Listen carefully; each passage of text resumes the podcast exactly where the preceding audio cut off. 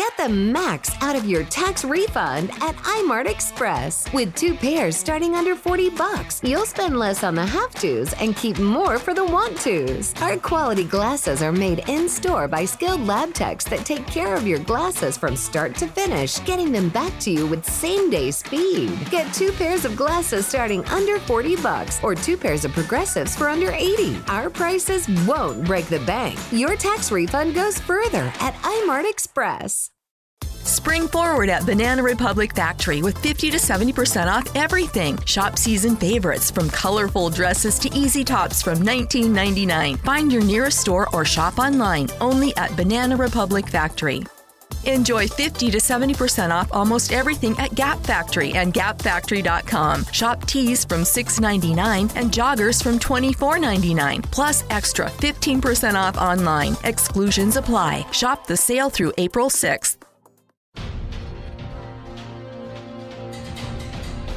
Welcome into DC on Screen episode 425. Today is a special episode of our podcast. An episode a long time in the promising. But you know, not that not that long in the making. I'm your host David C. Roberson. This is my co-host Jason Goss. Hello. And uh, we have a guest on the show today. It's really uh, it's really exciting. Longtime listener and dude, host of a pretty new podcast that has become my favorite, my personal favorite podcast called Stealing the Remote. Eli Ophelders. Good evening over here, at least. Uh, thanks for having It's me. close here. I'm, it's it's been a while. It's, it's, It's you've never done this show before. over over a year. No, since we talked about it. Oh, right. yeah. Yeah, it it took a while like, before we we got this like together. But it's a nice number. Like I I, I should have just waited for four twenty five to begin with. Like I'm Right. happy with that. Well, you know, I don't know. I don't have anything to say about that. Only that we're getting We're off to a great start. Eli, uh, before we start the show, tell them about your show. Uh, yeah, you've you've mentioned it before, for which I, I can only thank you. Um, I uh, started off with the concept of wanting to introduce my mom to the geeky stuff I like and some great movies that she otherwise just wouldn't watch. So essentially, I just force her to watch a movie with me and then discuss it. And sometimes it works out, and she's very impressed by my taste, and sometimes she's not so amused by what I showed her. So uh, it, it it goes up and down, but we have fun with it, and uh, I'm I'm very glad you enjoy it still. I think it's a great show. I really do. Thank you. Um, The con the concept alone was gold. I thought. yeah. I yeah. I'm, I'm still surprised like- I got her to do it with me. Like it's still like I convinced her somehow, and now she's just watching DC things with me and some Marvel stuff, and and we're getting into Star Wars and Lord of the Rings, and and yeah, we have plans. Just taking her taking her through modern geekery, just one one concept One- at a time. I, I like it. Exactly. I I, was, I really want your uh, to show like to have like a thumbnail though of um like the Clockwork Orange shot with your mom. but I haven't seen that anywhere in the in the show notes. Unfortunately, not. No, we'll have to see if I All can right. make that happen. Yeah, you've, Not sure you've if got she'd like, cooperate. Yeah. How many how many pages of suggestions do you have for me alone? Well, you, you're you're not that bad yet. Like you, you you said you could mention pages and pages of suggestions, but you've only suggested like six. So most of the list still still consists of every comic book movie ever, of which Mm-hmm. I'm sure we're not gonna watch every one of them because that's that's Oh, yeah. just a bad idea. I have to still Who needs to watch Tank Girl? They're good. yeah, you've got to call your shot a little bit, right? Like you can't can't give her too many just really questionable or crap movies at a time. Maybe Yeah, it's it's a balancing act of just going like I want to show you this, but on the other hand, I need you to like it enough to actually go on with this project. So Yeah. it's mm-hmm. it's there are some films I'm just like I should probably skip this one even though it's part of history and and I enjoy it for those reasons, but yeah. yeah. Or you throw in like a Ghostbusters or something just to kind of cleanse the palate. Like we all we all know this was good. Let's hit. Let's give it a watch. Yeah, exactly. Like sometimes I know it's it's like time for a little bit lighter stuff that's just fun and she'll enjoy and and won't leave a sour taste in her mouth or anything. Mm. I did I did ruin her childhood at some point because she knew Batman from the Adam West days, and we watched the '60s movie, and and it was different from how she remembered it. So that was uh, a bit of a shock. Yeah, that's about right. Yeah, it was though. kind that of- happened to me too. I mean, I, I thought it was that was I thought that was a real Batman when I was like three watching reruns. and, uh, Exactly. a couple Yeah. years later, even I was oh Yeah, Well, yeah. She funny, she had to go through that at at this age, so I had to explain to her. No, everyone everyone has this phase of like, you'll you you'll see what it is yeah. before you can enjoy it for what it is. I mean, if you're if you're less than Yeah. five, maybe six, when you see that for the first time, there's a good chance you you know you took it seriously and were like, yeah, go beat him up. I'm not at all questioning that you know a potted plant falling three times was the catalyst of this episode, but let's do it. You know, what's, what's weird is like I would see like the humor in the show and just be like, yeah, no, humor belongs in drama. I don't understand the problem. Well, good for you. You were a wise child. But you know what? Firefly's my favorite show. So Yeah, I was gonna oh, say Oh, wait, like you haven't seen somewhere that yet. Joss Whedon was just wringing his hands, thinking like, "Yes, my pretties, I shall harvest you when the time is right." you shall be harvested. Now back to writing Roseanne. Right. Yeah, he wasn't there yet, but anyway. All right. So what we're gonna do is we're gonna we came up with this idea to uh, talk about the movies that we would like to see, whether they be from the comics or uh, or the animated shows or whatever. Uh, live action versions. What would we want to see? What storylines do we want to see adapted into live action? Uh, and they can be DCEU or they can be Elseworlds or whatever, what have you. It doesn't matter.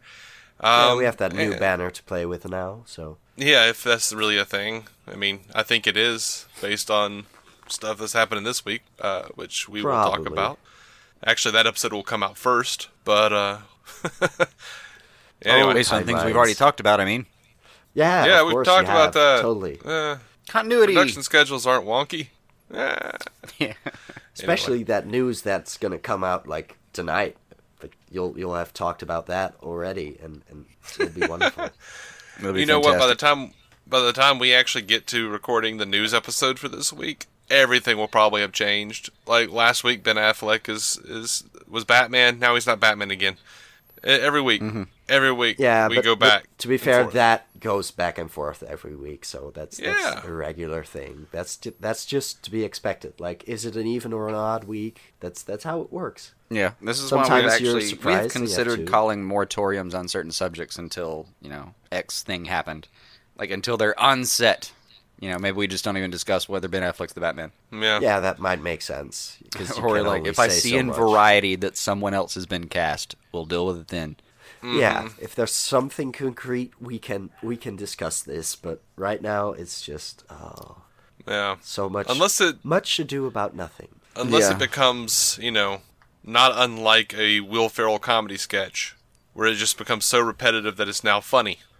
It's it's kind Yeah. of hit that point. Yeah. We are we are really pretty close We're to the more cowbell moment of uh, of the Batman news. Mhm. All right, so did did I explain the premise of this episode well enough? I don't, I don't think feel you like I fully got through it. No, I, I, I, I let's let's start over. So you were saying we're we basically wanted to. It's, it's you know what would what do we want to see? Like uh, what would what storyline would we want to see either from the comics or wherever or even in some cases that you know we've just something we've always wanted to see that has never really fully been done uh, anywhere Yeah, Uh, it, it doesn't strictly have to be adaptations because not everything on my list is an adaptation of a specific storyline. It's more like just a concept of this I would want. But Yeah. that's that's Me too. Just what what else that isn't already in development would we actually like to see from DC? And I posed the question on, on all social social media outlets uh, that we're a part of, and uh, got a lot of cool responses, and we'll get to those at the end of the show. But um, Yeah, I guess let's just go ahead. I guess let's DC movies we want to see. Let's call let's call it that. okay. And we'll start off with you, Eli. You're the guest, so you're, we're going to start off with you. So, okay. say stuff. Ooh, I'm on the spot. uh, um, well, I guess uh, honorable mentions first, I suppose. Um, because you're originally doing honorable mentions the, first. Yeah, like before number oh. ten, I have to mention what was number ten first. Like I, I can't like get around that. I, I was thinking about like putting the the Batman stuff sort of towards the bottom because we've gotten a lot of Batman and we'll get more Batman. So it's not the things I'm most hyped about necessarily. So I'm like, I'd be more interested in seeing other things. But I, I immediately went to like something along the lines of Long Halloween would be nice.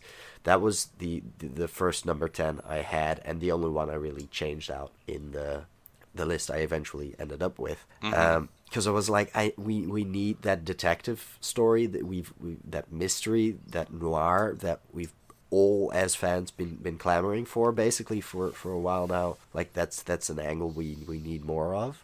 Mm-hmm. And it's it's I mean it's great. It's that that twist. Damn it, damn it.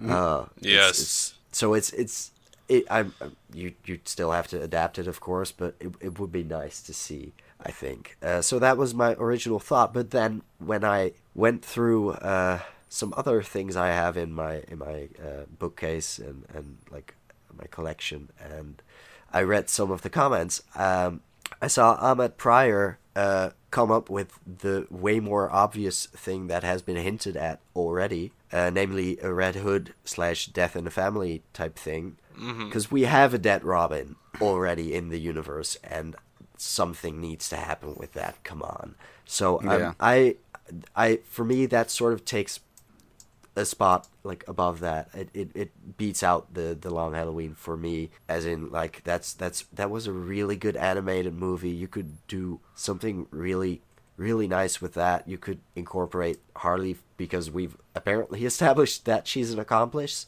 even if the the hat cannon stuff with the the grill didn't quite match the timeline. But uh, no, we, give give Jared Leto something to do. Mm-hmm. Uh, that that doesn't have to be a, a, a, another Joker is the villain type movie. Uh, if you make it about Red Hood, about Jason, about death in a family, and get get all that in there.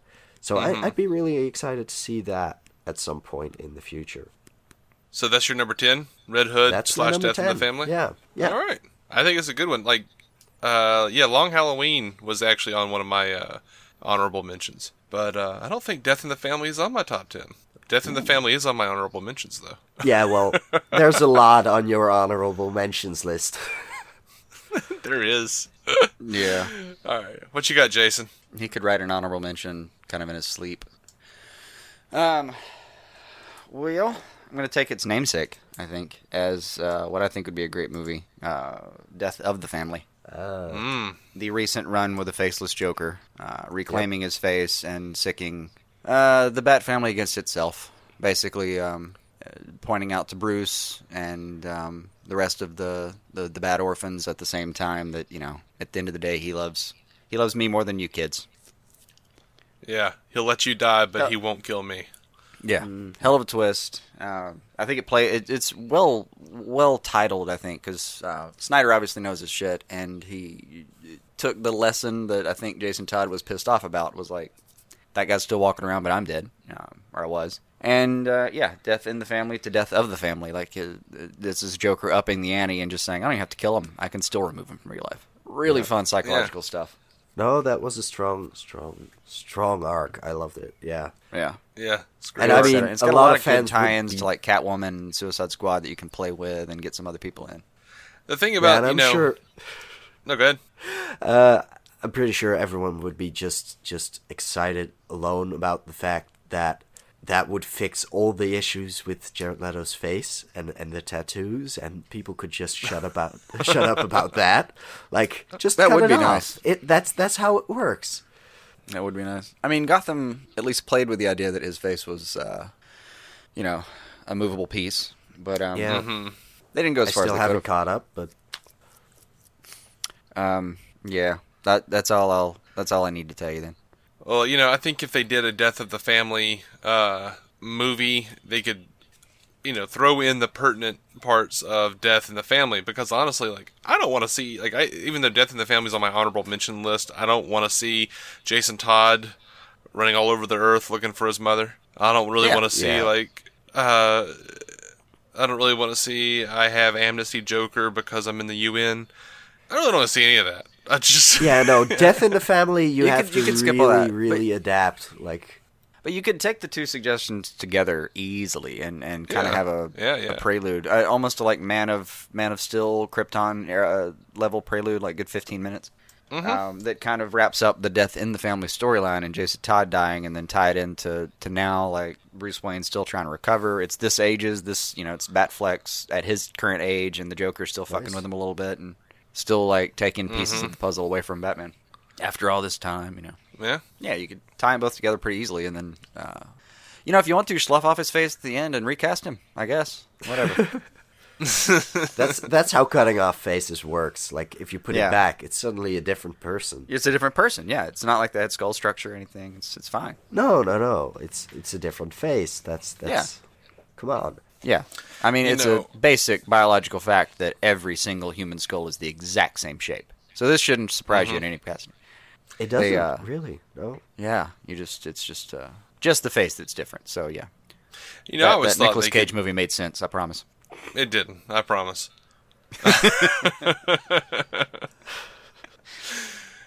um. Yeah. Anyway, I'll go to I'll, I'll go to my uh, first one here. Um. It should be no surprise to Jason, but maybe the listeners won't realize that this is something I want, um, or even know what it is, which is why I've included the a, a little blurb from the DC Wikia. Um, Adam Strange. Mm-hmm. You do have a weird affection for Adam. Not, not so much weird. I, I mean, he's really a cool want an Adam Strange movie. well, I mean, he's, he's basically DC's version of John Carter of Mars. But yeah, um, no, he's he's. You've always been like idly fascinated by him, but I think when you saw him on Young Justice, you were like, no, I've got to have more of this guy. No, like, no, reignited no. Yeah, I mean, your well, passion always, for him. It seemed like it didn't really reignite anything. It was just like, yes, that was all there was. But like, I think part of my passion, Some I think part of my passion for Adam Strange. Well, like on on Young Justice, they updated him so much. Like, I really don't want an updated Adam Strange. Like, I want an old style, like movie serial version of Adam Strange. Ah. Now, uh, as per the DC Wikia, uh, Adam Strange was once a mere human archaeologist. One day, while working on a dig in South America, Adam was transported to the planet of Rann via the Zeta Beam. Their leader, Sardath, had invented the Zeta Beam, which could teleport matter over light years of distance. He immediately befriended the Rannians and took up a flight a flight pack and a ray gun to assist them. While there, he all, he met and fell in love with Sardath's daughter named Alanna. Um, I don't know, man. He's got a he's got a red and white suit, so that you should like him. This Alabama colors, but he's got this stupid fin on his head and a, and a freaking rocket pack, and he runs around with a, a ray gun shooting aliens. Um, and you know, I would probably just do the first so movie as like him. What are you not supposed mm-hmm. to love here? Is the question. Yeah, and I would yeah. just throw him right into the middle of the Rann Thanagarian War, like right off yep. Off the bat. What what you may actually want is a like a Netflix series or something. Uh, it, I might just, just like one called Rann or something like that, where it focuses on Adam Strange and and his character and his his arrival and like by the end of season one, he's not only like become accepted, but he's a leader, and now that's like the beginning of the Rann and Th- Thanagarian War. Mm-hmm. Like season two is like now he's kind of a he's kind of a you know their their de facto uh, you know war leader. Well, I kind of like the idea that the Zeta Beam like only like like he times his life around the when the Zeta Beam hits. So like he mm-hmm. goes to Earth, he has his life as an archaeologist, and then like gets sucked over to Rann for a minute and becomes like this like ridiculous superhero. Like yeah. I like all of that. I think it's really I think it's a really fun idea. like he shows up sometimes. He's like, "Well, I'm here for two and a half years. One way, better make the most of it." but you know, I really want it to look like you know, like the like the old like retro sci-fi, like Sky Captain in the World of Tomorrow. You know, that's a niche market probably, but I, I get oh, that oh, yeah. feel like I, I, I know why you like it, but it's it's that would be fun. Like I've I've never read a page of his stuff, but I, I recently listened to another podcast I think who talked about them, so eh, I, I know stuff about the, the war with Thanagar and, and now just for that reason alone. But that it's it's it is a character that, that seems very very made to, to fit in that style, like like to just camp that up to to that old sci-fi feel of just like he has a ray gun and a jetpack and that's that's it. Like superpowers, have fun and a lot of moxie. Yep. yeah. All right. Back to you, Eli. What you got? Number nine. Um, this is the the last pure Batman idea I had, but of course I, I have to mention I, I want a Riddler movie eventually. Not a Riddler solo movie like we're getting with Joker, but like one where Riddler is is, is the villain. It mm-hmm. and it's I don't have a specific storyline in mind, but that's mainly because I don't necessarily know of a brilliant Riddler storyline because he's really hard to write, as I'm sure Batman Forever proved. Uh, but it's it's like people always talk about the one where that is sort of too supernatural for my taste. I forgot the name for a second, but uh, I, I I don't necessarily know one that is just just great. But I I feel like there's a lot of potential just in that character, and it's about damn time we do something that isn't Jim Carrey with the character. Mm-hmm. Yeah. The the new books are doing like the the War of Jokes and Riddles is uh, kind of a series that's I think about to wrap up or just did. Where mm-hmm. uh, in yeah, this version close. he's got uh, in this version like the Joker has shot him in the stomach, um, right at the right at the center, so he's got a nice scar. And while he's while he's there, he like finishes the scar and makes the the bullet wound the bottom of a question mark on his chest and stuff like that. Oh, of course, um, yeah. Like kind of a lot more physically menacing. Uh, looks like a little bit what they were trying to do in the um, the VR games that are coming out right now, where not VR. Um, what's that rotoscope? Telltale set of games. Oh yeah. Um, God, what is it called? it's gonna kill me. Um, it's right on the tip of my tongue. It's floating around in my brain. From it's Netherworld or Netherrealm? Uh, Netherrealm. Yeah. The Telltale thing. Telltale, Telltale series. Telltale yeah, series. Yeah. yeah. No, that's thank that's you. what I said. I just didn't hear something, but yeah. Yeah, yeah, you, you, you had it. Um, but yeah, they're they're doing a, a, more serious take. It's not like the the the floppy, almost like uh, it looked like a Fourth Stooge, the dude in uh, Long Halloween, for instance. mm-hmm. Oh yeah, just just rough. Um, I've yeah, always I, wanted I, to see like, like Riddler as like Kevin Spacey from The Usual Suspects. Yeah, uh, yeah. Or uh, we used to fantasize about um, uh, Michael Fassbender getting like the Riddler or the Joker, even actually. No, I've always said Batman or the or the Joker. Uh, that was it. Yeah. It was uh, Riddler. I couldn't decide if I wanted it to be Alan Tudyk or Michael Fassbender. That was a huff. That was a really that's, hard that's... conversation with myself. I don't know. I only want to see the. I, I want to see Alan Tudyk as uh, the Joker. Yeah, yeah, he'd have a lot of fun. But uh, yeah, I don't. Yeah, I don't know well, who. I, I wouldn't want to see any of those people as the Riddler, though. Mm, yeah, I was, I'm still down with Fassbender. It'd give it some gravitas. okay. it uh, kind of. It's like it's hard to not take him seriously. Like, you'd have to for at least the first thirty minutes of the movie. When you saw him, you'd be like, I don't know what he's doing, but I'm going to give him a second. I'm going to give him a chance. Mm-hmm. But I do like the the usual suspects angle. Like he, he was in in the the graphic novel Joker. He was, I believe, like not not crippled, but he was he was walking with a cane, and he was also sort of not physically imposing in that sense, but but really was it was an interesting take, even if he was in it for like two pages. Mm-hmm. Yeah, I can see that. Uh, change one. Background notes. Um, should I go? Should I go on with my next one? Yeah, do it, man. Do it. I'm gonna I'm gonna mention one just to have it off everyone's plate because um, it's one of two that I know we all want. Kingdom Come. Okay. Oh gosh, yeah. It has to happen. Yeah. I mean, I, have to, get that. But... The world is short. One good Kingdom Come take. I I read that like pretty recently, and I don't know. It's it, it hasn't quite landed for me. I don't think because it's it's not on my list. Partly because I knew that it would be on on you guys's. So mm-hmm.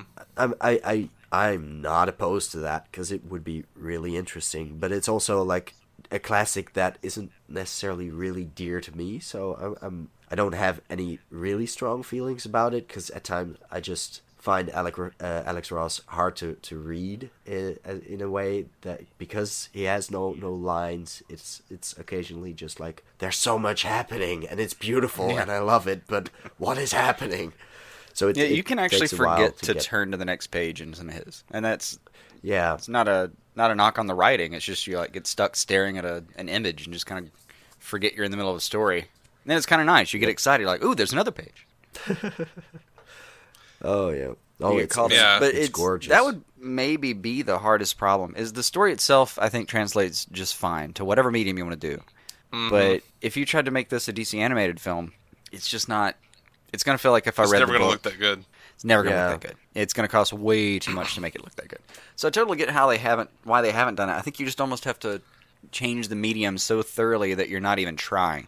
Right? Yeah. Go go live action, you know, go heavy SFX, but don't even attempt. It's just no. I mean, no no cinematographer for less than several hundred million dollars is going to be able to match what he did in that book. So I feel like if you did Kingdom Come, despite whatever the haters say, you got to have Zack Snyder doing it. yeah, gotta- yeah. That that yeah. It feels like the kind of yeah him and uh, and that director uh, Larry photography Fong. he's been working with forever for so long. It Was a cinematographer or DP? I can't remember, but He Larry kind of one guy and is you, Like, you mean? He's yeah, it's the guy's been working with forever. Larry Fong, yeah. Fong, yeah. Um, But uh, but yeah, gosh, I just Kingdom figured I'd mention gorgeous. that we all we all know that one's we all know that one's going to be on the list of things we wish we had, you know, in, in like a vital sit down at a theater kind of format. But again, Mm-hmm. have- I, I I think we just explained all the reasons we maybe don't have that.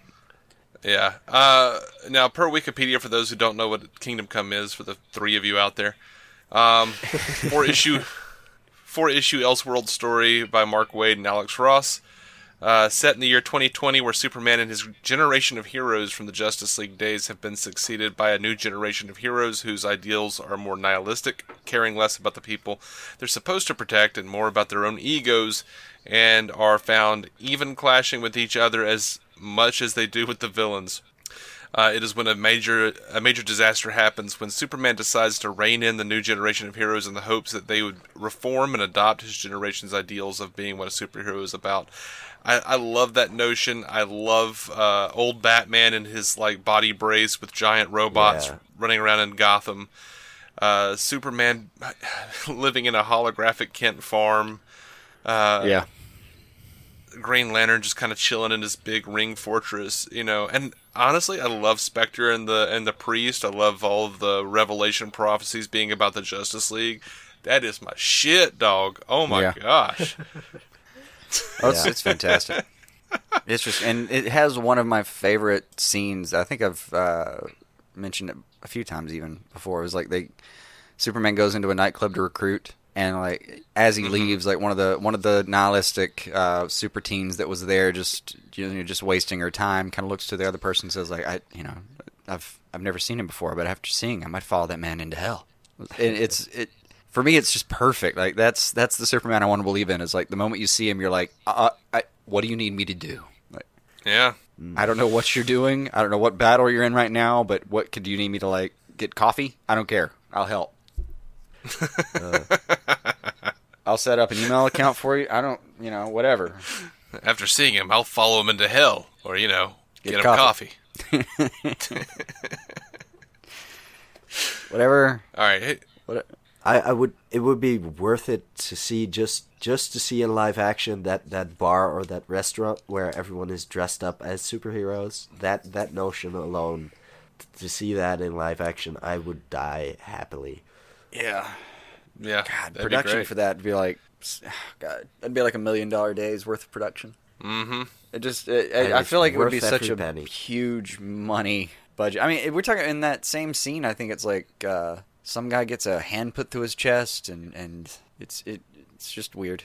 Yeah, now that you mention it. oh, that far, far future of 2020.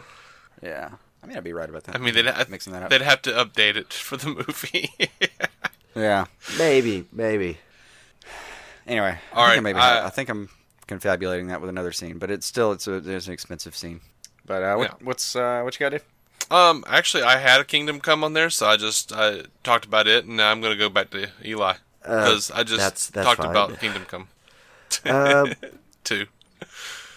I have one that's sort of uh, out there. It's uh, I I would still like to see a Green Arrow and Black Canary film. I know we have the show, yeah. but I'm I'm like of all those characters out there that we just haven't seen uh, on the big screen yet.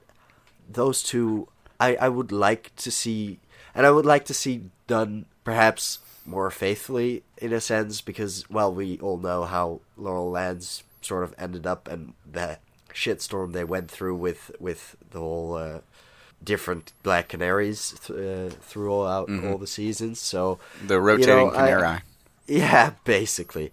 So uh, I'd, I'd be be curious to see what they could do with that in the DCEU. Oh yeah, I mean, you know, when you were talking about the show, I'm like, yeah, but that shit ain't real. Um, exactly. yeah, I we've been given Arrow. a version, but it wasn't like, like I said, it wasn't a faithful adaptation of those characters. No, it's it's it's basically still Batman. But I I'd mm. like one with a beard, for example, just just to be weird about the the superficial things. I wouldn't mind seeing that beard. Yeah, um, I want to see I want to see the goatee. I want to see you know super liberal Ollie. Yep. Yeah. Like I I, I want I want see... Hawkman in there too, just so we can like, get the the back and forth. Yeah. Um, you, you want to see like a, a, scene where they're both watching some some uh, kind of fake version of Fox News on the, and, and Ollie comes in and just starts yelling at the television and why turn this shit off? Are you kidding me? This you know Hawkman like just be quietly grabs news. Like, quietly grabs the control. I think they just have to disguise it and be like, "This is like uh, what do you call it? Like uh, skunk, Onyx News or Skunk News or something. Whatever you want to do." Um, mm-hmm. Just some animal that seems like meerkat news something. Yeah. meerkat news. Meerkat news. I'm sure it stands for something. Um, yeah, you you could see like Ollie come in and start yelling at at uh, who turned this crap on, blah blah blah, blah. and then like you know, Hawkman's got the controller like literally under his mallet or under yeah. what do you call that? The the the, the what is it? The Death Maul? Warhammer? Is that it? Warhammer? Anyway, Morningstar. Uh. Uh, Morningstar. Yes, thank you. Um, yeah. I know all uh, the words today. It's really weird. Yeah, you're winning. While you're the mic winning. is, it's ah. it's well, being we, recorded for posterity. This is fantastic. we could go like yep. a Frank Miller route with it instead of Fo- Fox News. It's called Foxy News, and all the yeah. uh, all of the uh, newscasters are just really buxom young ladies who are reporting on very right wing uh, spun news stories. Right. Sounds good to me. Just just rip his arm at some point, like Ollie, it. yeah, like at some point, let Ollie get control of the uh, through whatever means of distraction he has to. Gets the controls away from from Hawkman and turns the channel to CNN, and like for which I guess is like YNN or something here. And then just for just for a second, he's like, "See, let's listen to some real stuff." And then he's interrupted by the the uh, Morning Star being thrown at the television. just one yeah. shot of the Morning Star straight through the freaking television, hung into the wall. You know. How this would fit into a larger narrative we're not sure yet, but but I only need sixty seconds to tell that story. Exactly. Like, that's all, and it's something like, you haven't gotten I'm... with any of the ollies so far. Like no left wing anything, and man, he's just such a he's. That's that's part of who he is. It does seem like it's missing. Mm-hmm. Well, I mean, I, I want wisecracking Ollie too. Like wisecracking Ollie's good. Like even then, wisecracking Ollie, even, even in Arrow, is something I feel like they could have done more of. Yeah, they, like they want him to yeah. be taken very seriously, so he, he, didn't. You don't have to. It didn't have to be puns. We don't have to take a page out of Batman and Robin here, but you could still make. Yeah, like, please don't. Yeah, but you could still have him quip a little bit, have him enjoy himself a little, and uh, yeah. also, I, like every I, summer, I think maybe this bit. year. I he do kind of miss is. the womanizing. It just takes him whole season arcs, but he has pretty much womanized most every woman that's come onto that show. Yeah, I mean they did it. That's fair. They did it like they did it early on where they were like, "Oh man, he's a piece of crap," and you're like, "Yeah, he is."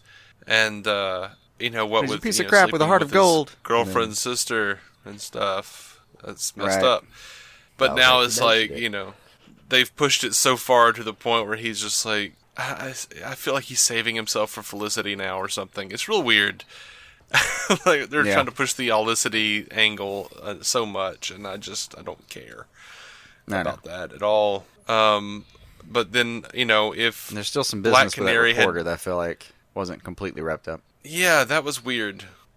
But um, you know, if they had, if Black Canary had been the Black Canary that you know we got in the comics, like Dinah Lance, and actually, I'm sorry, it was played by someone. They, yeah. If if they gave her good lines or had a you know an arc, for God's sake, for her that made any sense really, or if the actress wasn't awful. Yeah, yeah I could. I would rather him be with Black Canary overall. Yeah, of yeah. course. And I mean, like the the chemistry between those two alone in like Injustice Two was was just so much fun. Like you can easily just translate that into into film. Mm-hmm.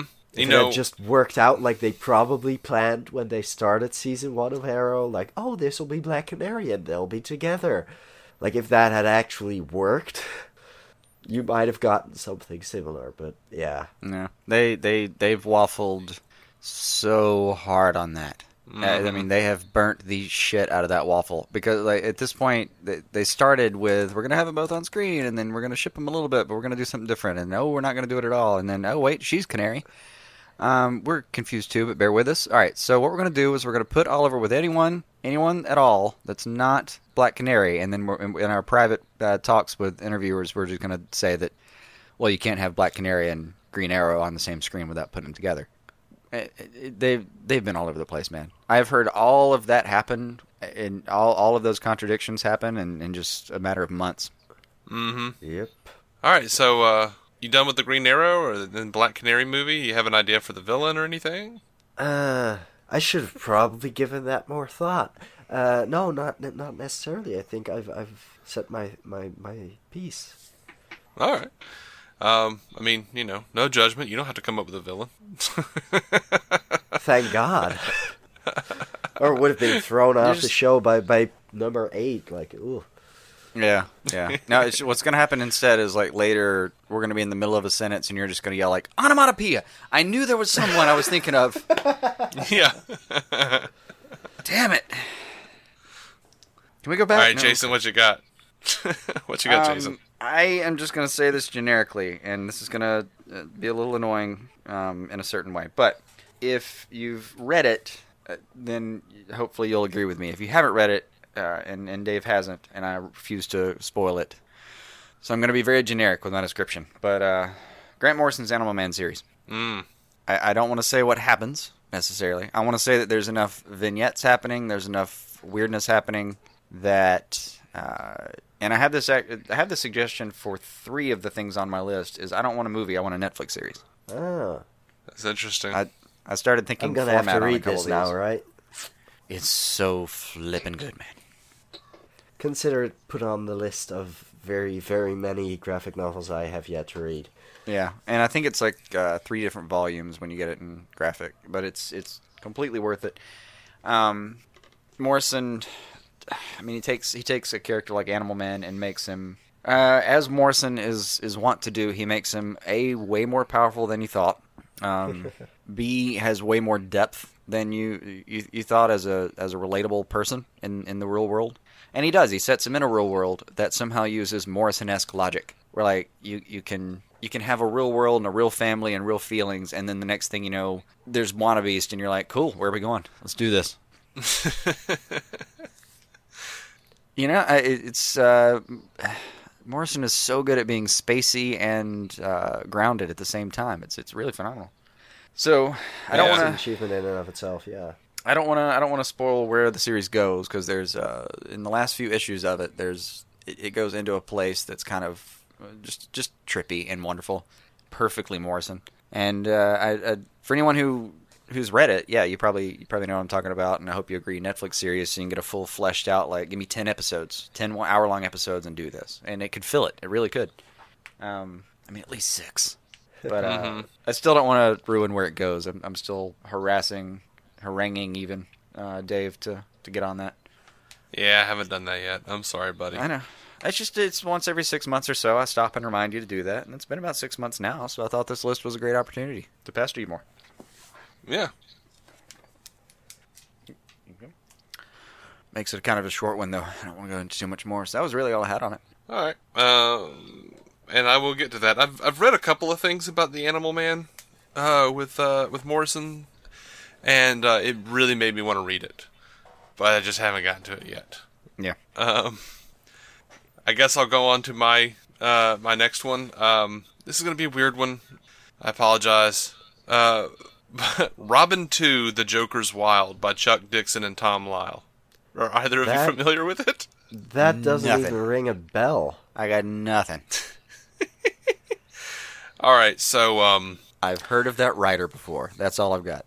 Sure. Uh, so Batman's in Rio fighting the idiot from the Idiot Zone series, uh, the very underappreciated, seldom remembered story by Peter Milligan and uh, and uh, drawn by Norm Breyfogle. But um, it's just so, it, and they didn't actually like they just said that Batman's in Rio. Um, and Tim Drake is on his own in Gotham for the first time. Uh, when of course Joker breaks out of Arkham. Uh, and the, I just the story establishes Tim Drake as as uh, worthy of the Robin title. It uh, it shows him outsmarting and ultimately taking down Joker. Uh, it also sets up a lot of Tim's family and uh, and uh, his friends, um, sort of just like Tim's world. So this, and this is largely why Tim, Tim, Drake a little bit. Yeah, it really does. It's largely why Tim Drake is my is my favorite Robin. Um, and I think you can, if, if, I can, if I understand it correctly, you can get this story with a couple others in Robin Triumphant the uh, the Robin Triumphant uh, trade paperback.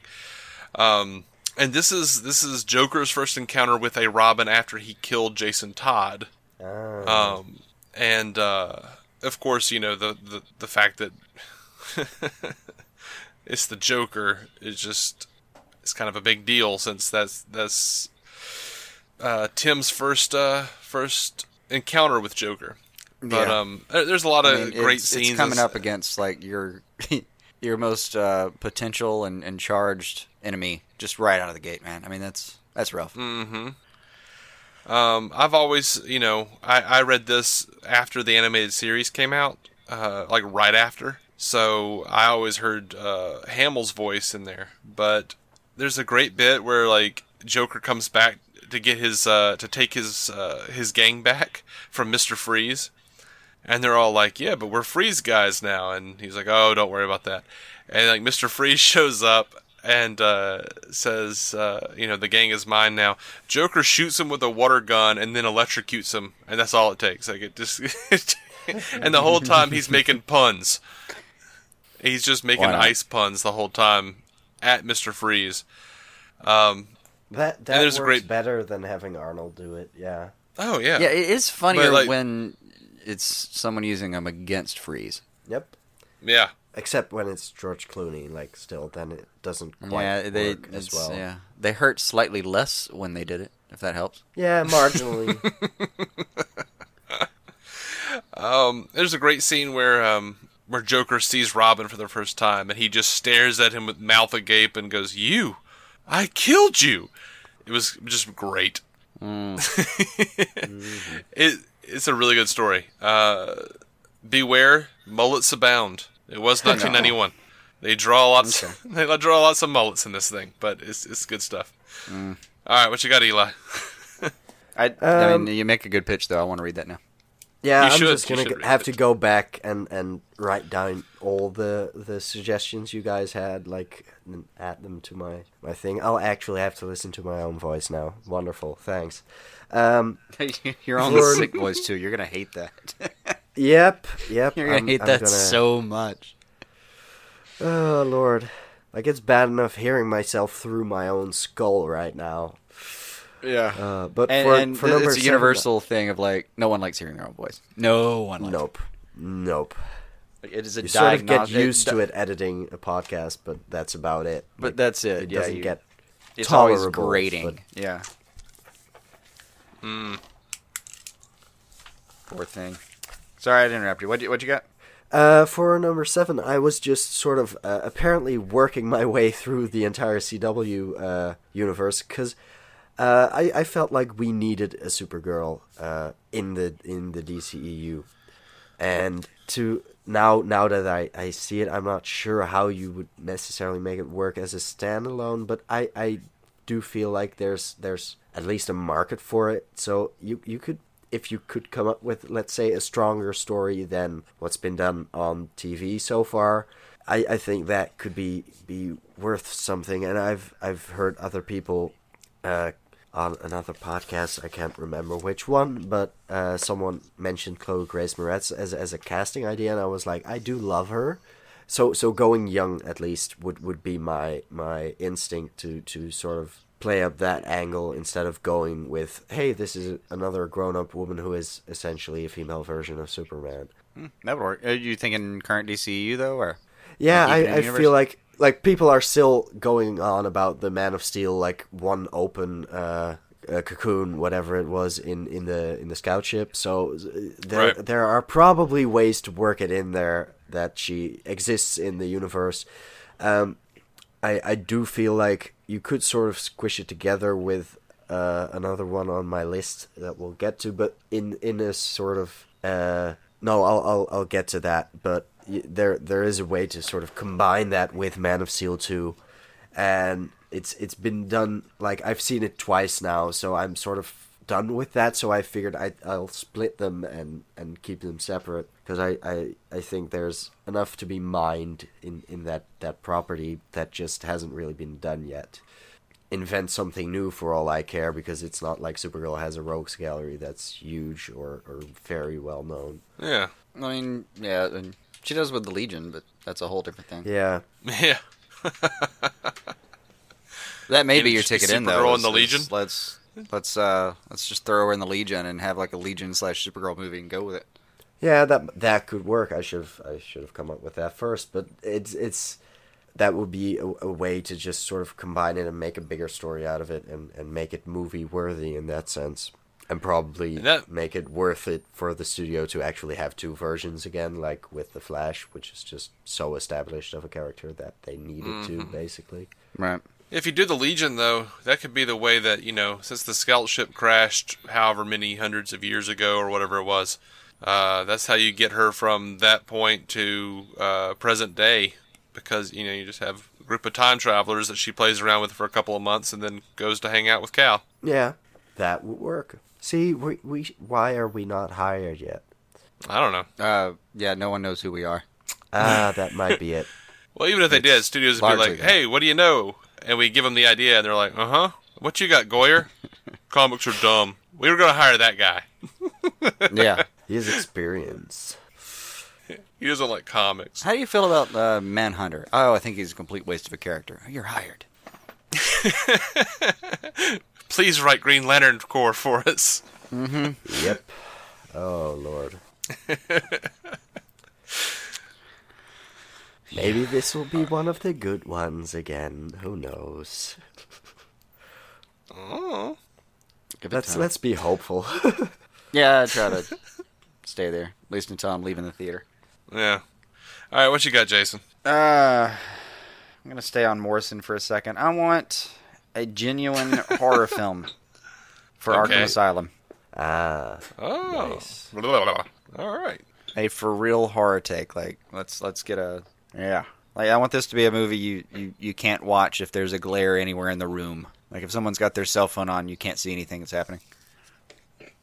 This could be really interesting, yeah, because it's yeah, it's another one of those graphic novels that's just sort of slightly too artsy for my taste. That I, and I mean I appreciate art, but it's like in a way that there's too little of a story that it doesn't stick with me. That I I barely remember what went on in it, you know. So to to really twist that around and make it something in that medium that can be way more scary, like you can do something with with that horror genre. I, I'd be I'd be interested to see that. Yeah. I think it definitely it, it has the potential to be uh, in its present tense story. You know, the story of, of Batman entering the asylum and almost having to face the idea that he, in the back of his head he kind of knows he belongs there. It, it, him him going in and, and having a, a, nice little kind of psychological horror movie happening in the present tense, and then in the past tense, all the stuff with Arkham with uh, Jeremiah Arkham, I want to say.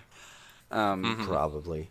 And yeah, it's basically a kind of a thriller slash murder mystery going on between like him and the origin with Mad Dog and all that stuff. It's just um, there's a lot of really dark shit happening that I think would make some uh, just fantastic kind of squirming in your seat. You know, you hear something, hear something in the back of the house. What was that kind of moment? Yeah, just yeah. just really uncomfortable, like like that that sort of continuous tension more than just jump scare which is yeah. sort of what, what some sort of horror has become recently. Oh, absolutely. And I think there's room really for a couple of jump scares me. in there. Uh, yeah, of course. You've probably like, got room for live without them, but but it's also like the art style of that book is so uh, I mean, surreal's not quite the word, but it's maybe the best I've got. It's it's very disjointed. Like they're only. It feels like um, maybe what you were saying, Eli, was like it, there feels like there are points of that story in that book where you can tell they're actually trying to tell you know tell you what's happening right now, like him him talking to Two Face's doctor or something like that. Like you can like that's a thing that's really happening. And then there are whole pages where it feels like the, the artist and Grant Morrison is just trying to like get get you like kind of the mood more than yeah, the actual like story. impressions and yeah. Like they they almost want to paint uh, the environment from Batman's perspective rather than actually telling what's happening to him, which again I think just ties perfectly into like let's make this a full full fledged horror film. Let's do it. I can yeah, no, it. definitely. And I mean, I have to sort of put in a caveat in the sense that I I think I read this one not only a while ago when I was young and innocent, but uh, when I, I think I bought it by accident in Dutch, which just just never buy a translated graphic novel. It's just it's just horrid. It's oh my lord, like you don't know what you how easy you have it. But I accidentally bought the wrong edition, and I ended up with with a weird. It, it, it just doesn't read the same way. Batman does not speak Dutch in in my book. That's That- that's how it works. I, I, I could deal with that. Also, uh, Morrison's writing can be so flowery at times. yeah, it, it, might have been it would be a little hard to translate. translate. I, I, I could definitely see it being kind of a, a slight, a little bit of a problem there. I'm sure whoever did it tried their best. That's, Hey, as far as translations are concerned, uh, you know, we we have the English, but we're we're pretty much lost on everything anime. I mean, they they they have dubs and everything, but like I was uh, I was hanging out with my girlfriend and her sister, and her sister is fluent in Japanese. Her sister actually lives in Japan right now, but she's just like pausing it every few minutes, going, "That's not really that's not what they really said. Here's what they really said." Yeah. oh no, I have that. I have that all the time. Just with anything, my mom prefers to watch all the just regular American shows with Dutch subtitles, and I am just so thrown off by every mistake and everything they do wrong, and mm-hmm. there's just. And sometimes it's it's it's actually not even like bad translation. It's just you misheard what they said. Like that's not what just what they just mentioned. They were talking about the other person. Come on. yeah, if it's any It's, consolation, it's really I- frustrating to some know of both. some of the captions in English are off every now and then. Ah, yeah, that's that's just why. why I mean, why? especially for TV, because for the for the most part for TV, they literally just you know give it to a stenographer and and you know he or she types it on their way and then spits it out and they do a little proofreading and send it on its way. But mm-hmm. it's it's not a, a very thorough process. No, definitely. Like same goes for for subtitles. It's it's always it, they must be really hurried because sometimes shit just slips through that is someone should have noticed that, but apparently there's there's really no time to to get all of it Yeah. out of out of.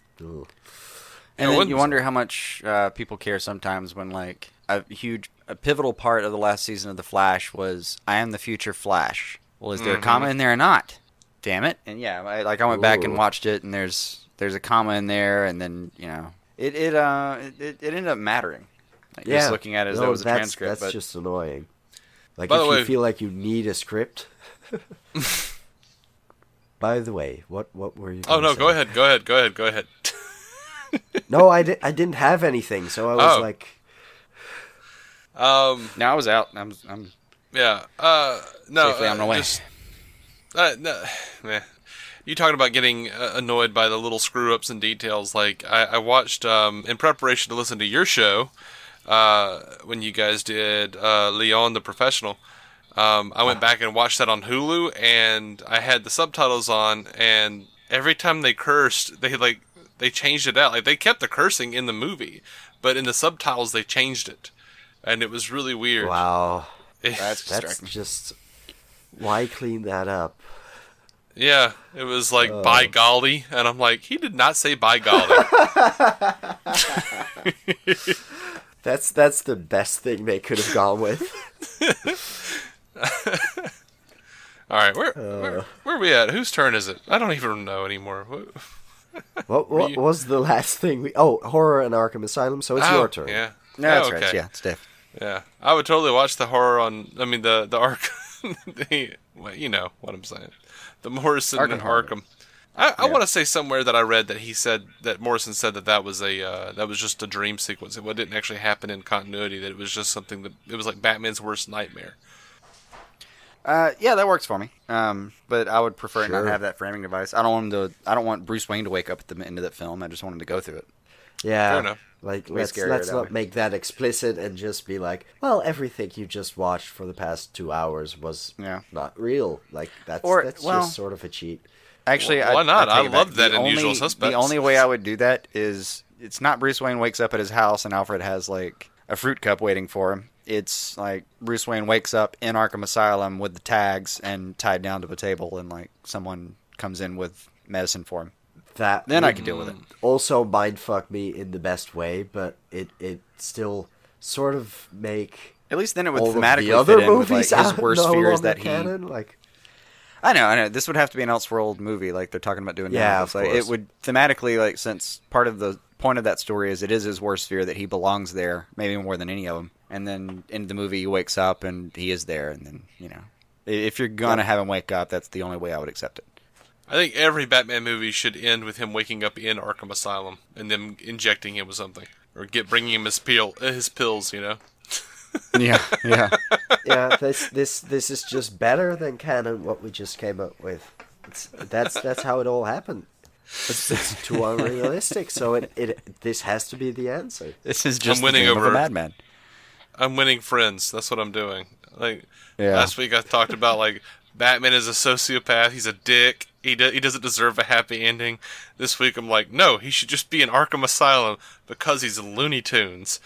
He's completely. oh, yeah, right. uh, all the Bat fans are going to be so happy with us. Of course. Mm. All right, so got, um, my next pick I think is fairly obvious. Uh, DC New Frontier by Darwyn Cooke. Yeah. Now, granted, yeah. we have the animated movie, but of course. it didn't go far enough. Yeah, we no. and this I mean, is that is enough, a another book based on on the Ultimate Watchmen edition, I'd say I'd, I would love to see Zack Snyder do this too. Um, but um, yeah, uh, for those of you who don't know, uh, Wikipedia, as per Wikipedia, uh, it is set from 1953 to 1960. Post World War II, uh, sentiment and Cold War tension have pushed the age of the superhero into, into decline. Uh, however, when a threatening alien presence emerges on Earth, a new era of superheroes must join forces with veteran heroes and an unfriendly United States government to battle the nemesis. Uh, I just I, I, I, love the idea of it. I love that they uh, that Darwyn actually went back and uh, wrote it to where they each become who they you know their superhero selves in the year where they premiered. I love the idea of Superman, Wonder Woman, and Batman being Golden Age heroes, the the Golden Age Trinity, uh, working with the Justice Society, and then winding up meeting the Silver Age characters, um, mm-hmm. Silver Age versions of Green Lantern and Flash and, and Martian Manhunter, and uh, wonderful version of Manhunter. I loved how much. Wonderful little man. Oh yeah, he's one of my favorite subplots in that story. Um, him with the um, general. I, like I feel like you probably could have gotten out of here by now. I could have, but I was enjoying the game. yep. Um, and and you know, I guess that just goes back to like it is a period piece. I love that that retro sci-fi feel. I, that there is a theme through my picks, um, mm-hmm. and through my desires. Yeah. Like I I really love that that uh, that aesthetic. Um, so yeah, uh, and, and we, shit, we you know we get both Hal Jordan and John Stewart here. Um, we get a surprisingly close take on uh, a, a, take of Batman versus Superman that surprisingly close to uh, what we got in uh, the movie, albeit with a little more a little more levity. But um, mm-hmm. yeah, enjoy the hell. I enjoyed the hell out of uh, New Frontier, and uh, I I'm pretty sure I bought it for you, didn't I, Jason? yeah, like to make sure that yeah, you, that was one of those where uh, yeah you you you uh, we talked about it, and then a couple days later, I had a pack, and I was like, "Oh, okay." So on my, uh, yeah. I, I, read that on my ill-fated honeymoon. It was one of the uh, one of the highlights. um, so yeah, I, I, I like the uh, the merging of the universes, the Earth One and Earth Two multiverse. Uh, I, I, love that they merged it and made it more of like a legacy piece.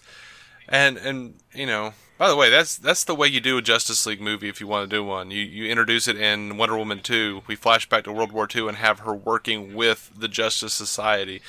And maybe even that gives her the idea for like what, you know, the new like the new team should be called.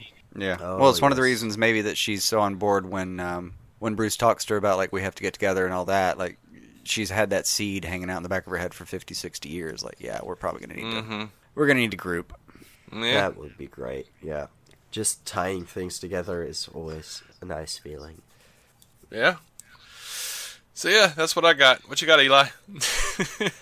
um, I might as well move on to to my um the the one I was sort of hinting at already. Um, my my Man of Steel two would have to be about Brainiac. Uh, we still somehow haven't seen Brainiac in live action on on the big screen. It's just weird to me, and I feel like it's it's we have uh, Superman Brainiac, I believe, the animated feature, and basically that's the same story as Injustice Two, where they sort of combine it with Supergirl's arrival, and in in that sense, I. I I thought might as well separate that and do something I haven't seen before to to really just make Brainiac about coming for whatever city, probably Metropolis, because uh, I I feel like that's that's just such a big villain of, of Superman's, and I I need that in my life. Just mm-hmm. give it to me, DC. Yeah. Now, in your in your iteration, yeah. does is someone just like some reporter call him Brainiac or something, or is he just going like, "Ah, that's my name. I'm Brainiac. Hey, everybody, I'm Brainiac. about to take over your Ooh. shit, dog. about to take it over. About to." uh, I don't know why Brainiac is a is that's a an interesting character from Rick and Morty in my head, but yeah. Isn't every ever, every he has uh, like he has so many descendants that are part of the canon. Has has he ever? Has there ever been a version where he just kind of says like, uh, you know, my name my name is Brainiac, and uh, I, you know, I didn't name myself that, but my descendants will name me that, and I, you know, I kind of like the name. So yeah, like my name is Ted. Um, I'm pretty smart. yeah. Um, Brainiac is just a nickname that those assholes in high school gave me. I never liked. But uh, yeah, it took to after a while. That's that's the sad backstory. Like that's how he became a villain. yeah, he was bullied in high school. And like all Teds that are bullied in high school, else, and then he they become intergalactic villains. That's how it happens. Yeah, it's the basic course. If, I mean, if, if so, there would be an upside to bullying, but yeah, unfortunately. oh, Yeah, I, I that's one of those where like I kind of do want there to be like you know a real like Earth like I want it to be a joke that they call him Brainiac. Like I don't want that to be his name. Yeah, you could you could just sort of skirt around the issue the entire film and and not really address it head on, but you could probably make it work as just some sort of rough translation. Mm-hmm. Like this is like I have many names in many many many languages across the universe, and and this sort of approximates it. Like that's that's just what they come up with. A, I have many names yeah. in many universes. Or maybe they could do a time all loop thing. slightly derisive. You would call me Brainiac here. Would it be cool if like they did a, t- a time loop where Lex Luthor as a kid created Brainiac? and he keeps it oh, around wow. sort of like uh, sort of he keeps it around sort of like how uh, Tony Stark has his little like robot who like sprays him with the uh, with the fire extinguisher, you know. yeah. And but as Lex grows, it grows, and and uh, as, you know, as some like in the future, we have a Brainiac at the end of the world who like goes back in time to ensure that Krypton meets the fate that it does. Ooh. Yeah. I, I think yeah. you just started to write Age of Ultron and then went a slightly different way with it. Yeah, I started to write Age of Ultron and then I shifted into Mark Millar's Red Son, I think. But yeah, or um, or the Krypton series, yeah, sort of that's coming up. Yeah, but uh, but I do, but yeah. I do. That's that's a thing I think I I didn't like as much about both Injustice Two and the Superman Brainiac animated feature. That I don't know. I, I just prefer Krypton to be blown up because of well the Kryptonians and not because Brainiac decided to blow the entire place to bits. Yeah, it's more fun that way. it's it's like for me it it would work just him stealing the one city before and and just the rest being their own fault for exhausting the planet and whatever. No, I did like the Injustice Two line about um, you know things are more valuable if they're precious, so I destroy everything. yeah, so in, that, in that cool sense, con- I can't really make it make sense for myself to to have him only steal cities and then leave everything behind. Like, mm-hmm. yeah, yeah, not sure how that would work. But then again, I'm not an expert on the entire history of the character, so what do well, I, I think, know? I think the reason or galactic domination. Of... We're very short on that too. Ah. I think the people. Well, the now reason... I'm an expert on the history of the. Mm-hmm.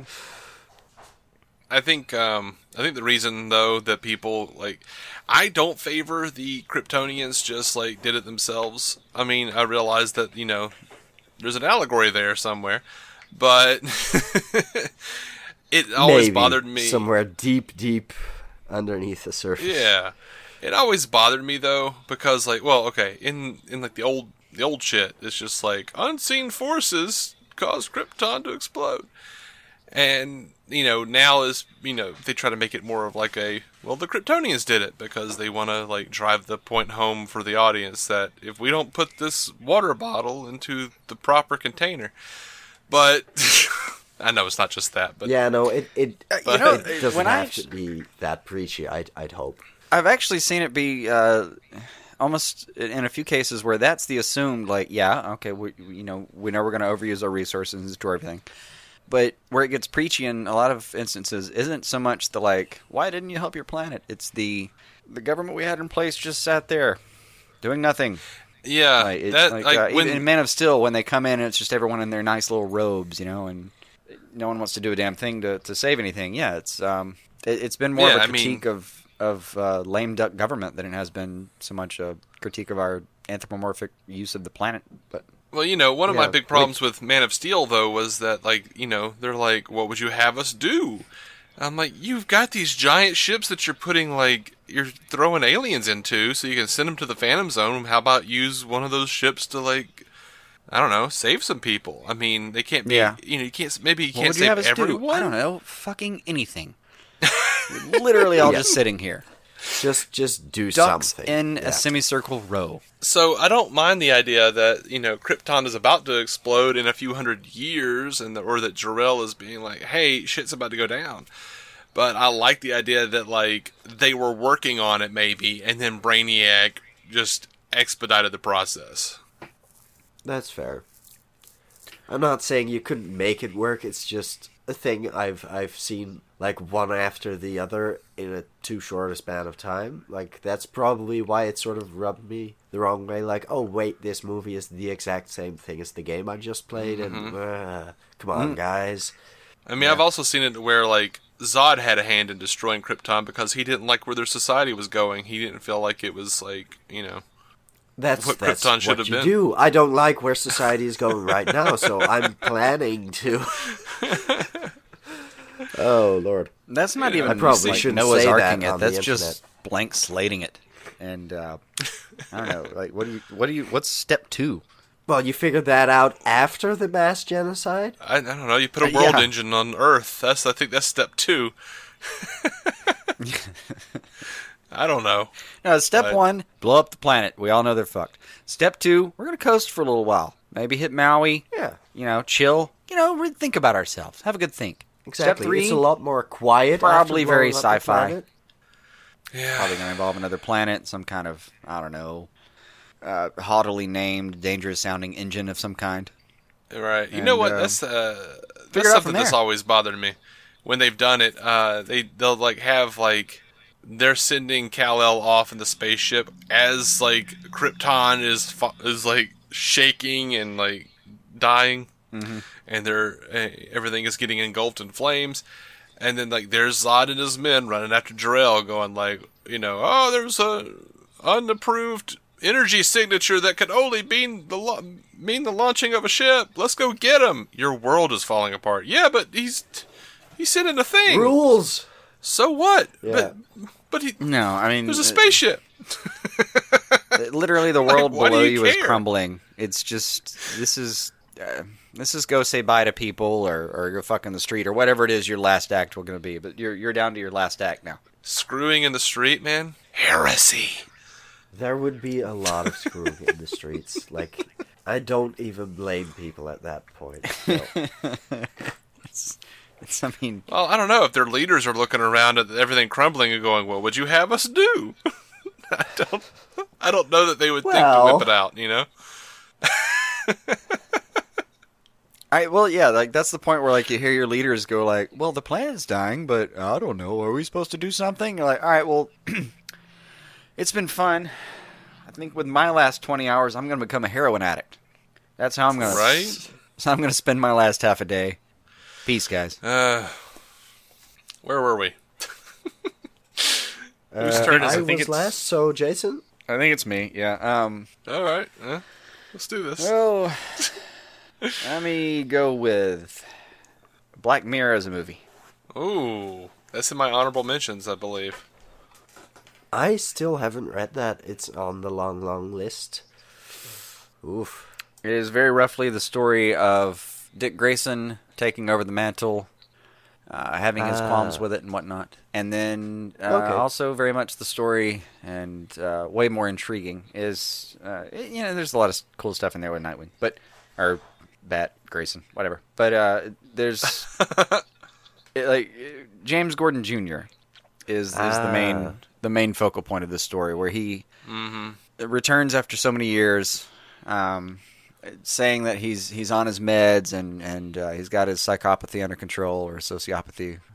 Better term. It's actually called interpersonal uh, interpersonal sociality disorder at this point, but whatever. Um, he's got things under control and he's on his meds. And uh, after some investigation, it turns out he's re-engineered his meds so that he's more detached and less empathetic than before because he thinks that's a huge deal. So he decides he's gonna, okay, you know, out that's Dick Grayson. I need and, that recipe. Yeah. yeah. How do I do that to my pills? Damn it. You you need to read the you need to read the story before you. you, you need see to see what happens. You start doing yeah, that. maybe before you get real interested in it. But it, it does have like a cool uh, like a cool cliffhanger and a cool the story sums itself up well with with Gordon Jr. Where it, it turns and by the way, this has to be a rated R movie. I, I need to stress that because uh, yeah. you, you, look in the book and there's there are pieces of decapitated body hanging around. Um, like he's he's literally like, like dismembering people in yeah. his basement while they're alive. Um, yeah, it's it's it's uh it's it's uh it, it goes for it, man. But great story and uh, great little I don't know. Uh, it, kind of it, it, ties a not really well between like Grayson dealing with uh, that kind of evil and like Gotham getting darker and darker. It seems like, and then uh, you know Gordon having to deal with the evil that's in his family. And then there's a nice cliffhanger where there was a plan to uh, unleash his new formula on a bunch of infants and basically make like a generation of of um, sociopathic babies. And uh, yeah, and and he's you know some evidence to to suggest you know kind of the cliffhanger is some evidence suggesting that he actually got away with that part of the plan. Mm-hmm. But um, anyway, neat story. I dig that. Yeah, neat story. It'd make a hell of a kind of a yeah, kind of a thriller, I guess. Yeah, sounds like an ending that Hollywood would never like, but sure. Yeah, maybe, maybe not. I mean, yeah, it, it in, it actually might be better off as an episode of Black Mirror. That's actually true. That works. That works. Yeah, easily. Yeah, That's I'd be down for that, man. Uh, I'm, I'm going to call that my horror uh, section. But uh, yeah, Dave, what's what, what you got? Well, I've mentioned it on the show before. I'd be remiss to not mention it here. Uh, I kept thinking it was going to go into the honorable mention section, but no, I really want to see it. Um, I really want to see a, a, Booster Gold Blue Beetle movie, team up mm. movie. Uh, we can do first person narr- uh, narrative, or or uh, Skeets can narrate the origins for the duo. Uh, I've been envisioning like a buddy comedy, like a team up comedy, uh, starring Owen Wilson and, as Booster and Vince Vaughn as as uh, Blue Beetle. They're mm-hmm. probably too old now, but I don't care. I'd still love to see them do it. I don't know. They may be about right. Um, I mean, part of Gold's character is that he's a washed-up athlete. So. Yeah. Yeah. Absolutely. I think I, I think Wilson would play washed-up athlete to the to the T's. All you do is dye some of the little silver lining out of Vince Vaughn's hair, and you're on your way. Mm-hmm. And uh, but yeah, I would love to see that. And uh, you know, it's it was in my honorable mention section, but somehow fits in as Justice League International. Uh, love to see all that as well, mm-hmm. but uh, as an extension of the Booster and Blue Beetle stuff. I don't really have a lot on it. I don't know what the villain would be. I don't. I don't have like a real idea for the movie aside from the fact that they're teaming up and it's going to be great. Yeah, yeah, hilarious. That's how I did my list. And you, it, you're, you're going to bill it as a comedy first, right? On that one. Oh, absolutely. Uh, yeah. I mean, this is like you know, I would you know do uh, the Owen Wilson Vince Vaughn version of Lethal Weapon. Yeah. Well, do it as as a. It's almost like a, it's a com. If you're like you tell the protagonist it's a comedy, and you tell the antagonist this is a serious film. Whoever mm-hmm. it is, like mm-hmm. don't don't come up with some silly villain. Like, let's get somebody real in yeah, there. Yeah, that makes sense. and have them treat it like it's real, and then um, see that's how you end up with wonderful little scenes like uh, the dance off at the end of Guardians of the Galaxy One. Mm-hmm. So what are you doing? Dancing? Do a dance off? You know that kind of. That's. I think that's how you end up with that glorious moment. Yeah. All right, Eli, what you got? Um, my number five uh, would be a Green Lantern flick that would come after the inevitable first one that will probably deal with Sinestro because we still haven't done that in the first one. And let's be real, it's Sinestro. We need to do that first. But after that, I'd like to see Atrocitus or Nekron. I really don't have. It, it was hard for me to choose.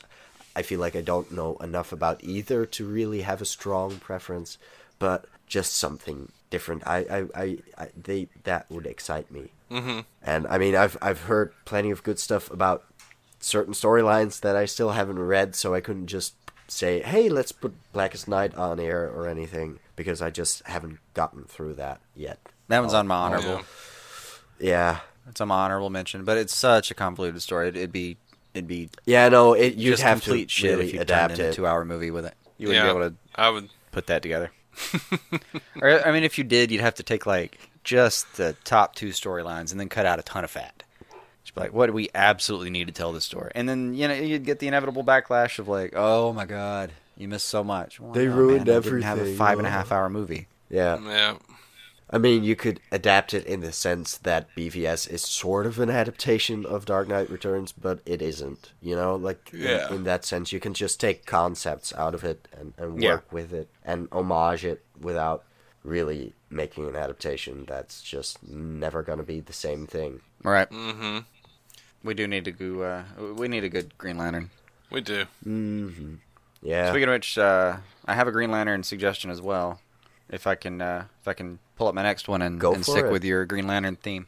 Mm-hmm. Um, there's a story out there called Hero's Quest. It is okay. loosely a loosely a, a, a Dennis O'Neil situation, but um, yeah, I, it's uh, I've heard a, there's a series of audiobooks that do like semi-original material um, called Graphic Audio. Really love those guys. They they they put out a fine fine product. And um, heard of them before, yeah. Yeah, you get still you, haven't tried it, but it's about six seven hours. Uh, sometimes they do bigger stories and go for two parters, so it's like twelve hours. But anyway, it, will get you through a workday uh, wonderfully. And uh, one of the ones I heard it there first and, and, and looked at it. It's got some. Um, they pulled a lot, but it's Green Lantern Heroes Quest, and it's basically Kyle Rayner's coming out party. Um, and they just like the story makes him so so wonderfully lovable. I, it, it's the story of like the guy who gets the ring almost accidentally and doesn't believe doesn't even believe it works and then is just at home experimenting with it. And uh, just the story of a guy that goes between like it, it just some guy who doesn't have his his shit together at all. I mean he's a graphic artist uh, illustrator whatever you want to call him. I think he's like trying to do all of like every job that involves drawing in some capacity. He's kind of trying anything he can to make that work and uh, Suddenly he's a Green Lantern, and like it, the first time he meets the Justice League, it, it doesn't go like it's just awkward. They don't like him, they don't trust him, and everyone's worried about like that thing on your finger is like the most powerful weapon in the universe. What, what, who the hell are you? You know, and you know, just uh, they just make you like the guy. They just make you like the guy a lot. And uh, got a great story about how um, you know uh, Ganthet, the surviving Oan after all the stuff that happened before, and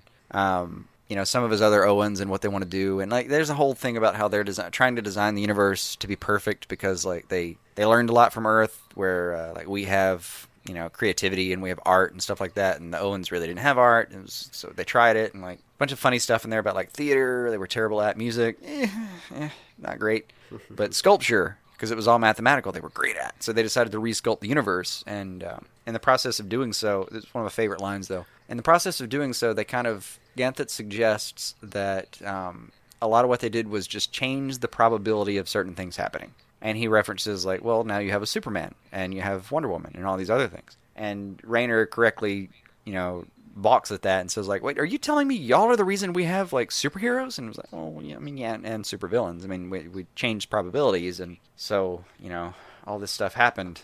And uh, neat. And then poor poor Rayner uh, says like, "What about Batman? He's just human." And Ganthet, Ganthet like pauses for a second and just goes, "He's an anomaly." nice. like, even the Oans don't have a really good explanation for Batman. anyway, just charming ass story where like he describes like meeting Superman and and uh, you know he describes it as like you don't really understand until you're in his presence and then you're there and it's just there's like he just he's just he just embodies hope. Like there's just you, you just see him and everything seems doable and then like you see Batman who's like he doesn't even move but you're afraid. Like you're like it just it just down your spine you're afraid of him. It's like this is fantastic. Anyway, so wonderful story though about uh, Kyle Rayner saving the entire universe and none of the Justice League def- believing at all that he did it until of all people like Ray Palmer points out like yeah there's some uh, yeah some of my data is missing now this makes sense and then they kind of give him props but neat yeah yeah I, more, I, more things I'll end up reading I figured that would be on your list really love that one I've I've fallen in love with that story all right so me now, huh? Is that what's happening? Okay. Yeah, yeah, that's how it works. Yeah. All right. Um. Okay, I want to see Crisis on Infinite Earths, but I want to see like a TV film version with like all the actors returning from like as many as I could get, you know, from across the board. Like, yeah, I'd love to see homages to the comic book counterparts and to the animated counterparts, but I would just, I really want to see like you know, as, as much as we can from like different TV and movies and stuff. Yeah, just everything through the years, sort of in a compilation adventure. Yeah, it mm. makes sense. Yeah. If if I you're think... gonna do it, you might as well incorporate as much as you can. Yeah. And based on some of the news this week, like maybe that's something we can actually look forward to. Yeah, maybe. That's the like keep your fingers crossed. Maybe they're gonna try it. Who knows? Maybe a bunch Someone of lawyers can agree Geoff on Johns some stuff. Enough freedom. Yep. Well, uh, Geoff Johns is a pretty intimidating guy physically. I just say you trap him in the room with all the lawyers, like him, and grab like yeah. Greg Capullo, and put them in the room with the lawyers and go, "We're going to agree before we leave here." That would work. Yeah, I, I there's nothing ethically wrong with that. That is a case of of the means are are totally worth. Yeah. Yeah. No, I, I would I would go Machiavellian on that one. Yeah ends worth the means or whatever. Obviously, yeah, yeah. If it got us, if it got us red skies and and uh, and crisis, I would I would be okay with a couple lawyers getting their arms literally bent. You know, 2024, man. They actually Flash actually lasts. That could be a pretty good timestamp for when a crisis movie could come out. Oh, that'd be great. Yeah, that's and, still feasible. Ooh. You know, we're we're so far away that if they really wanted to, they could start gearing that that direction and really nail it. I mean, what are they I talking about? Twenty twenty for a Flashpoint? Exactly. Yeah. Yeah. It's plenty more time to plan to have all all the, the things kind of lined up that you need to between all the different productions. I mean, it could be done. Yeah. You've got years to get this thing planned. Mm-hmm. And the funniest part is like all you need to do is is add some stuff to a, a few people's you know, uh, I don't know how you would do it, like an addendum to a contract, or uh, maybe a few people that are going up for renewal just say like, well, even if your show doesn't last, we want you to, you know, try to be available for this thing we might do. Right.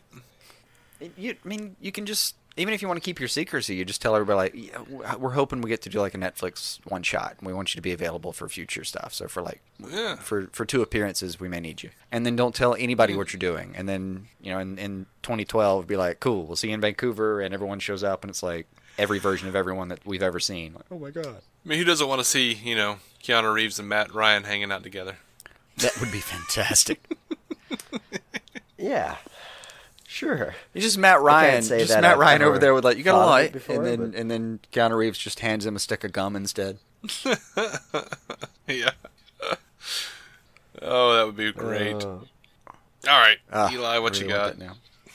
Uh, number four, if I'm not mistaken. Uh, I want a New Gods movie. I've I've been reading that over the summer. I I am sort of obsessed with with the fourth world. It's it's a thing that just really pushes all my right buttons for some reason. I, I do enjoy mm-hmm. like like world building and just something that's within the universe but so completely out there and its own thing and another set of, of toys to play with. It's just yeah, I'm I'm I, I can't say I've read everything, but it's a lot of fun. I I, I mean it'd be I hard. Feel that, like there's it's there's been around more for a while. Gen- exactly but there's there there are some lists on the internet like hey this is every appearance and i'm like yeah i'm not going to get through everything but sure i'll know where to start now um, mm-hmm. but no it's it's like we we sort of end up with Darkseid as a Justice League villain. Okay, that's that's sort of it, but there is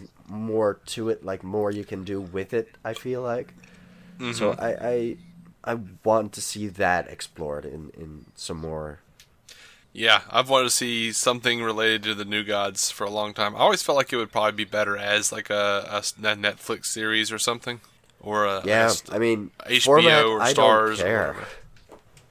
Um, I don't think New Gods was on my honorable mentions list, but the Forever People were. Fair hmm. enough. Fair enough. You get a pass on that one. Yeah, I think like you do Forever it People, counts. you can kind of like jump into New Gods stuff, and then like, but I don't know. They feel very Guardians of the Galaxy, and now that's like an avenue that's open. So yeah. I'm like, mm-hmm. well, shit, we should probably do that. Yeah, and in a way that doesn't seem like, oh, they're obviously ripping off Guardians, which we've heard enough of by now. Right. Yeah, at this point, if you do anything, you know, with more than three people, that's you know kind of comedy based, they claim that you're ripping off Guardians. That's fair. Yeah. Let's never do anything with multiple people and comedy based stuff. Every right? that's off limits now, by the way. I'm pretty sure the Supreme Court hmm. ruled that only James Gunn can do that from now on. Yeah, and I mean he still did it the best the first time, but hey, whatever. Eh, you know, actually, I prefer Volume Two. I remember that. Yeah, we we disagreed on that one. I think Volume One's funnier, but Volume Two was. uh Oh man, I wept. I did too. I, I actually think Volume Two is funnier as well. Like I just think it's overall a better movie. But um Yeah, it's it's hard to make me cry, I guess. It's I, I cry a lot more about my own life than I do about films. So Well see, I do the opposite. I cry a lot more about films than I ever do about my real life. Yep. Well good too. for you. I'm like, yeah, I mean that's a tragedy. I don't know. Whatever. what do you yeah, mean? in my own life, what I'm like, mean? I, I, mean, Angel, yeah, that arm Buffy? is gonna be missed. Yeah. but I... what are you gonna do? Yeah, same thing though. You show me like uh, you know the first fifteen minutes of Up or something. I'm like, I can't watch anymore. I'm done. I'm so done. Oh my god. Yeah. Just just yeah. bawling.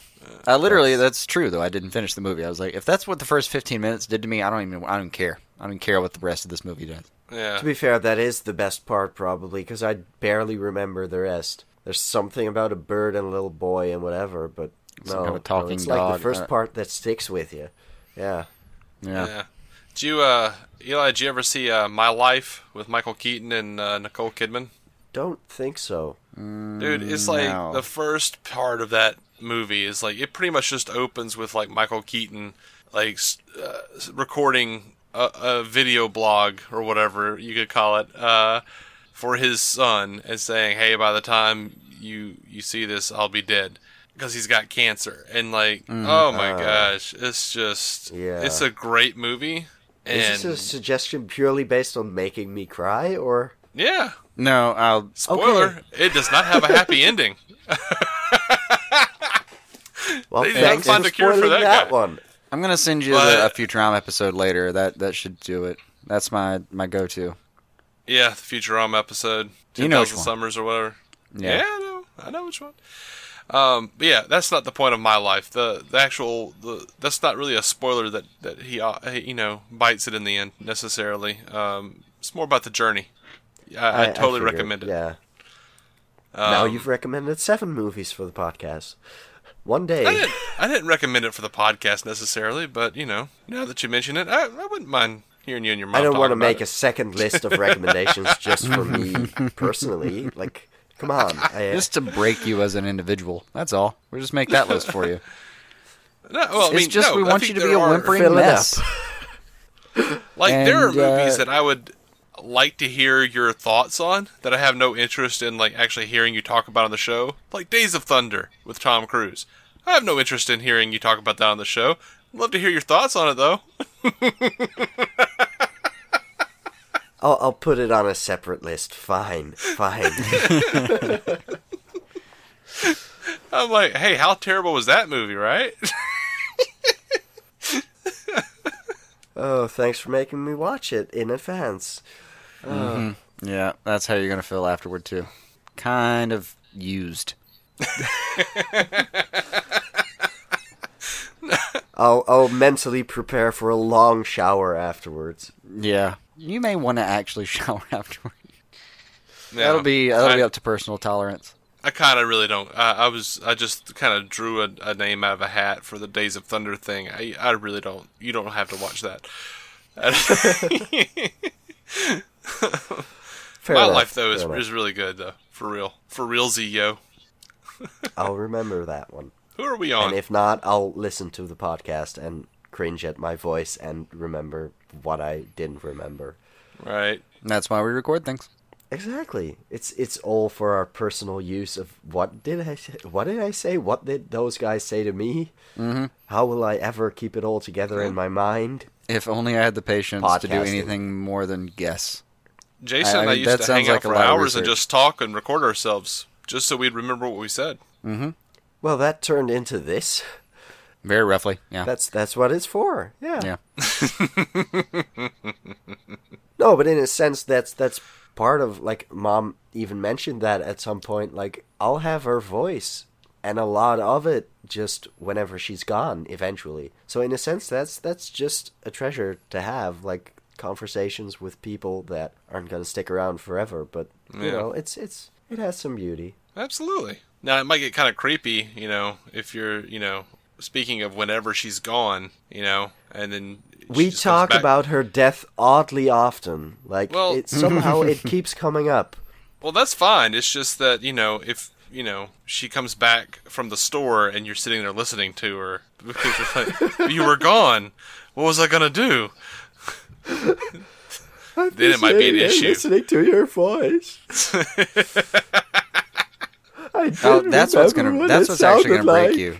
Is there's there's an effect that happens sometimes when you're listening to a podcast where you you want to respond to them because these people are in your ears, and it, if if it's conversational yeah. enough, sometimes you want to like ask a question or say something. That's where it'll break you. You'll be listening to one of them one day and like yeah. and and want to say something. I can't anymore. Yeah, you'll, you'll, have a wonderful true. moment. And, Why didn't I say that one thing I wanted to say? Yeah, and uh, Dave and I'll obviously just be happy because you're crying.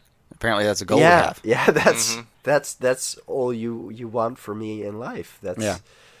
wonderfully supportive of you guys. Yeah. That's well, that's I mean, not just, all I want for you. We're just trying to oh, make. Thank, uh, thank God. Yeah, yeah. But this is the first step, though, is to make sure that you uh, can be reduced to a puddle. Right. Because then we you can know, trust you here's a cool thing. I think you know, if not for you know uh, your mom, then probably for us at the very least. I'm pretty sure that we could probably just grab our voices, like have a have a uh, like a little AI or something, uh, grab our voices, and people could go to our tombstones and interact with holograms of us responding based yeah, on let's let's hope technology gets here. there. Yeah, we've we've said all the words basically at some point. Like at one yeah. point or another, we'll have said anything you could possibly say. So they can just piece those words together and, and create wonderful little sentences. that sound like just us. Yeah. Had the creepiest chill go down my spine. Oh gosh, that's so creepy. if it's any comfort, that's going to be hard with current technology. Like the the lady who recorded Siri uh, went to work for like eight nine hours a day, like full schedule to to record just pieces of words for like a few weeks. Yeah, and and then she found out later when she heard her voice on one of the phones that she was Siri. mm. Well, so it, fair, it, it, it is we've got her labor intensive right now. I think we've got her beat, man. We're on episode 425. I think we've got her beat. It's, possible, yeah. I'm not doing the editing. That's that's that's not happening. But um. Oh no! It's AI, there, man. It's there. I don't know what that means, but artificial intelligence is going to come into this somehow. Yeah. AI will have taken over by then anyway. Yeah. They'll, you know, well, yeah, the artificial intelligence isn't going to do anything, any of that for us to remember us. They're just going to roll their giant tank over our skulls while fighting the last remaining bits of the resistance. right. Can't wait. Did neither of you get that reference? No, missed it. What was going on? it's a direct reference to off. Terminator. Jeez. Too long. Right, whose turn is it? Way too long. Um, I, I, I think it's mine. I'll. I'm, right. I'm, gonna. I'm gonna parlay Eli's suggestion into the recent Darkseid War.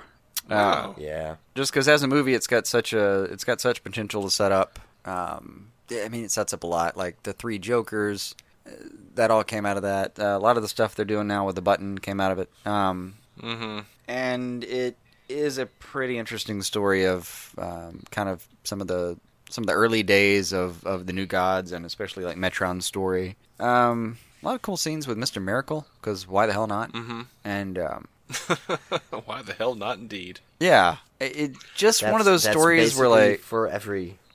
Yeah, just generally one of those stories where you look over it and you it's just there's a lot happening and it would be fun to see on screen especially as like a just a DCAE movie I'd be fine with it like you could because you could do Darkseid War and then uh, even a couple sequels, um, probably based on all the all the stuff they explored. Because you got to remember, we're also talking about like a, a you know, it's a series in which you know Barry Allen becomes death incarnate for a little while, and and um, you know the god of apocalypse is Lex Luthor. Um, mm-hmm. Batman hangs in the chair as long as he can because he's basically the god of knowledge for a little while there. Like this is all. There's just a lot to explore.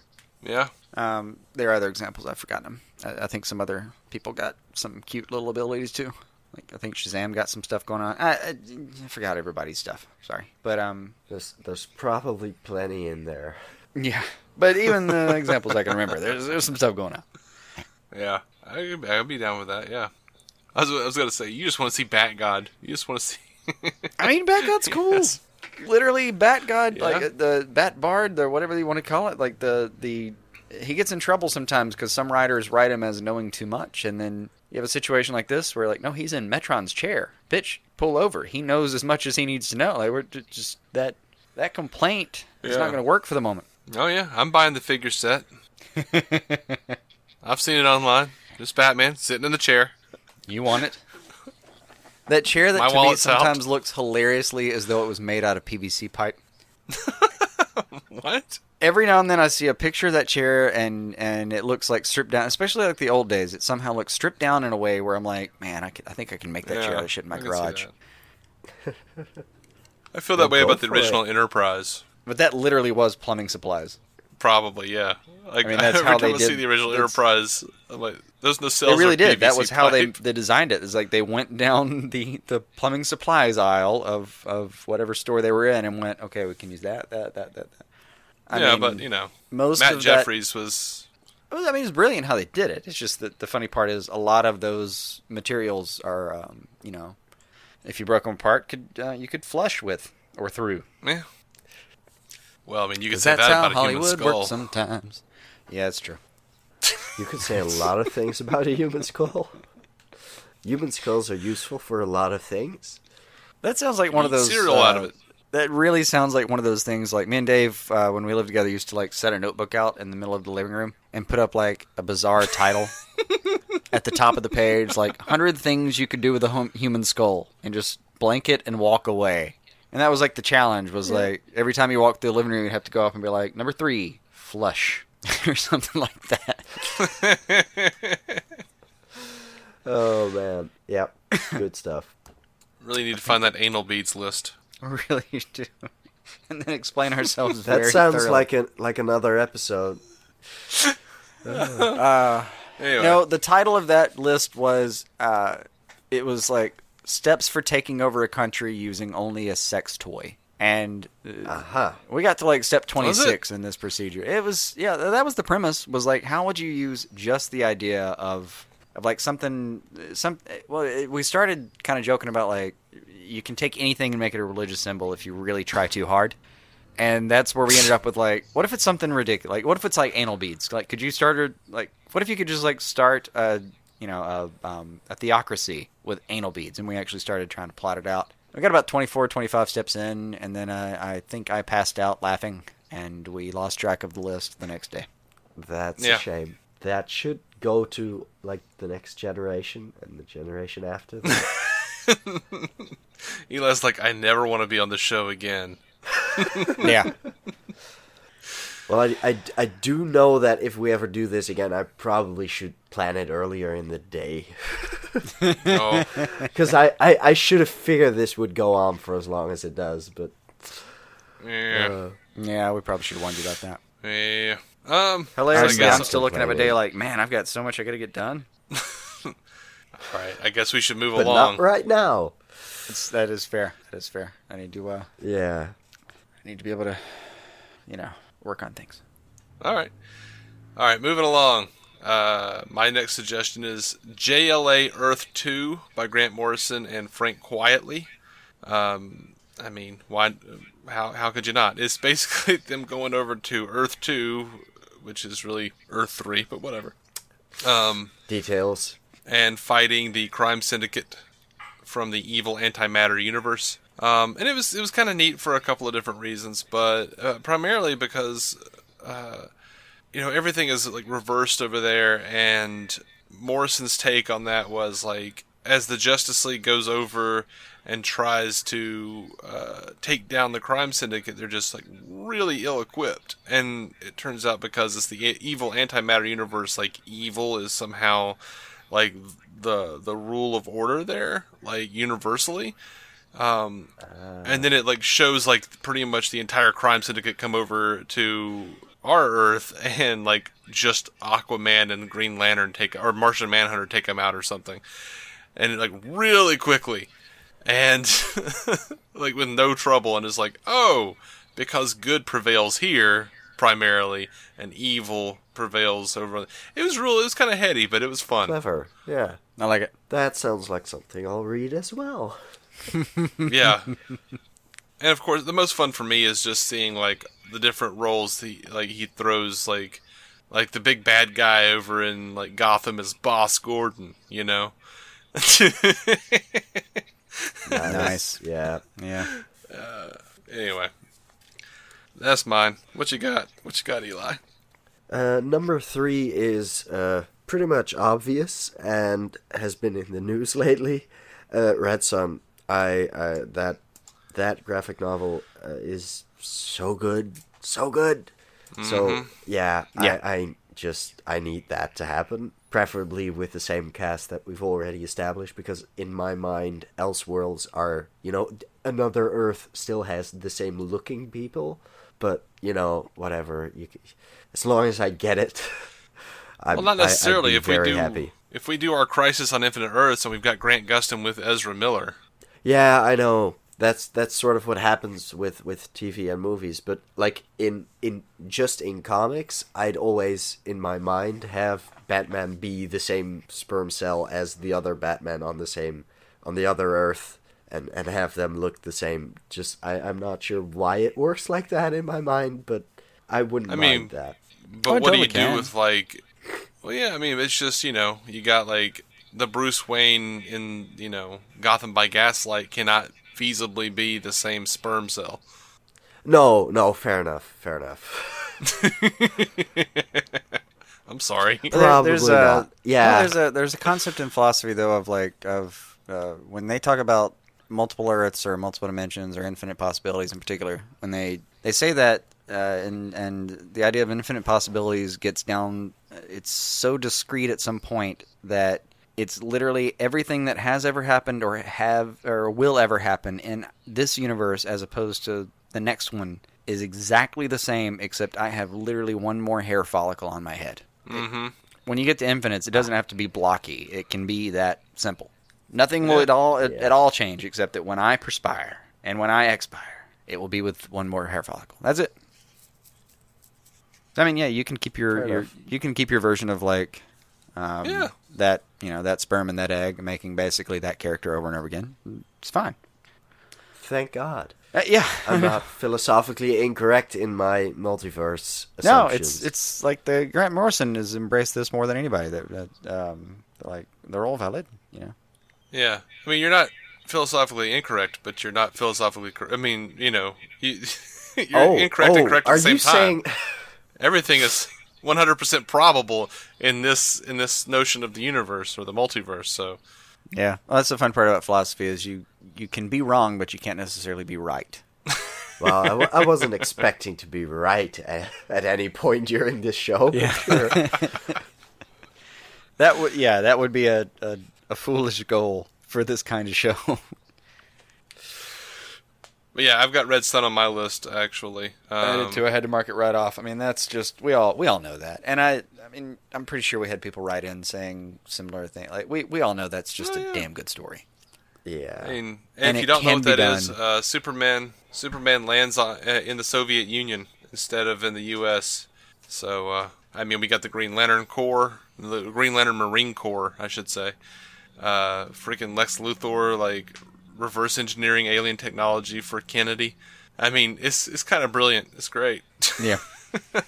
Yeah, the way that one ends, you sort of referenced it earlier. It's it's so good. It's so clever. I, I really dug it. It's amazing. And like Luthor is kind of the guy you're rooting for the whole time. It's it, hmm yeah.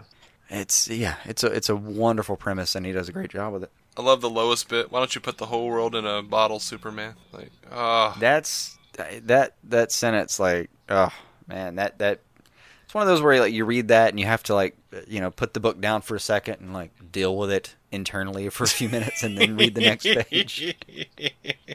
Like, And I've done that where I've read something and went oh fuck, just had to Yeah. like sit down and process it for a second. Which I, I love the like like like dude the, the ending for Red Son is is amazing. I don't think I want to spoil it here in case anyone hasn't read it, but uh, Grant Morrison takes credit for that, by the way. So Of course. he's friends so with know Mark that Millar. it's heady and makes a lot of sense and makes you think yeah, one of my favorite Superman stories. easily. I mean, it's uh, Yeah, especially in the reason. Elseworlds, it's like All Star and then Red Son for me. Maybe the two most provocative uh, Superman stories. All right, where are we at? Who whose was that? Was that yours, Eli? that was mine. Yeah. Or uh, since we already talked about it, you want to just go ahead and go back to Eli because it was on both. of Yeah, I. I guess I just crossed them off your list as well. I mean, we all had them, right? We all had Red Son. We all knew that. yeah, Yeah. yeah, yeah, oh, makes sense.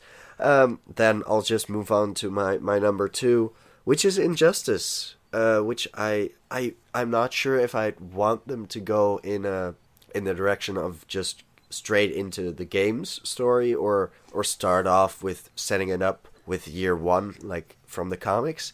I'd like that. It's it's just so good. It's really really enjoyable and The story? I really don't care what people, yeah, what people think uh, that wouldn't be acceptable to a mass audience to have a, a, an evil Superman. It would, it would rock. It would be so so good, and it's it if you, especially if you start off with uh year one, it's not so uh so out there. It's not you landed in a world where Superman's evil. You actually see him grow in that direction and and get darker and darker. Mm-hmm. So it's it's you you sort of still sympathize, and it's it's it's really interesting. So It yeah, really says love to something similar that. to like, uh, this is how we watch the, the hero that we all loved become the tyrant that we fear, or something like that.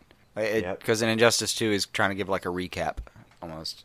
And it is. It's one of the greatest premises, uh, like one of the, the just just first chapters uh, ever. I think for a Superman story is like he gets tricked into killing Lois and their child. Mm-hmm. Yep. And you know what and the entirety of Metropolis, but nobody cares. Yeah, but I- Details, details. It's it's off the child. Let's be whatever. real.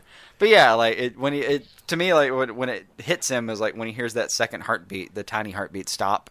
It was like the everything the Kents taught him was irrelevant at that point, and it, it does. It was, it's a it's a fantastic starting Yeah. point for uh, for what is a really great story, especially. Uh, and I, I just caught up on two finally, thanks YouTube. Um, like, just went ahead and did. That's like, the I- way to do it. yeah, I finally broke down. But it's a great premise and a great freaking story. And what surprises me is that the game is so successful with, you know, a few million purchases, and it doesn't translate at all to what people want to see on the screen for some reason. I- It, how many complaints did we all hear about? Ah, BVS, that's not my Superman, and that's not my Batman. And then Yeah. you, you look at Injustice, and you're like, man, they're doing the they're doing the crap out of that story over here, and we're all eating it up. What's the difference? Uh, I don't know. There seems to be a disconnect somewhere. Like, you know, people were watching. So, so many of these people who are claiming that that's not my Superman claims like Superman doesn't save people, it's the murder verse, etc., etc. And I'm like, uh, he, there was a whole big montage of him saving people in BVS. I don't understand. Yeah, but it was yeah, just a there's lot of montage. willful ignorance. Yeah. All right. Yeah. I mean, how much do we do? We need three movies of him like saving cats out of trees and shit for you to like. I don't know. Yeah. Ev- even that is is said like like Batman says He does. that they're saving that he's saving cats out of trees. So that that must have happened. It's canon. he must have literally saved a cat from a tree at some point. Yeah. Yeah. And Bruce Wayne must have read about it in the Daily Planet. That's that's that's happened. Because every time he saves a cat out of a tree, they write a puff piece editorial. Exactly. Yeah. So he says every time. That, me, that Such a means dark universe. Ah. there's- Look at him saving that ship full of people. What a bastard. Anyway. Yeah. Safely lowering that exploded shuttle to the ground. What an a emo mopey fuck. asshole. He might as well have a handlebar Yeah. mustache. I bet he's listening to Chris Cornell right now. Oh wait, wait, Chris Cornell died. Uh, we love you, No, uh, Chris. no, uh, no. Uh, that was the first movie. He's moved on to now. His favorite band now is probably War on Drugs. Right. oh, yeah. It's, gosh, maybe it's so La hard to get people to like. So it's just so hard to get people to understand. Like, I'm not the hugest fan of Man of Steel. It's okay. It's fine. I liked it, but it's you know, it's got. I have issues with it. Um, I was but entertained. BVS, That's all I've got. yeah, but BVS, you know, people are like, "Oh, he's so mopey." I'm like, dude, he's saving everyone, and nobody, everybody gives him shit. Yeah, he has every right to be ever so slightly mopey in that movie. That's kind of the point. Yeah. I agree. It's and like even, people- even wa- even having watched Injustice one and two as a storyline at this point, there's still like Mm-hmm. the fun of Injustice one was this guy has no intention of moping. Like we're talking about a guy that that fries Billy Batson. Billy freaking Mm-hmm. Batson. That is a 14 year old boy. Just just just fries him. Just executes him. Summarily executes him in Have front of people. fixed- I- it- it's it's what Have they fixed the Novak problem? the Novak problem. What's that? Remember when we when we were playing it, the first Injustice, and we realized that in all the cutscenes, Superman just looks like B.J. Novak, and it was really distracting. Yes. Now he looks more like Tim Daly, and it's kind of also Okay. distracting. all right. but they did fix the Novak problem in particular. Uh, yeah, it, it, but like series one and that he's just so freaking he's he's just he is a, he's a despot. And then you go to series two and they have to team up a little bit, but he's still not. I mean, you can you, you- he's still him. Like he's not going to be. Yeah, they tackled that really well. He didn't suddenly change and become an ally. He was still like, if he could, he would go back to.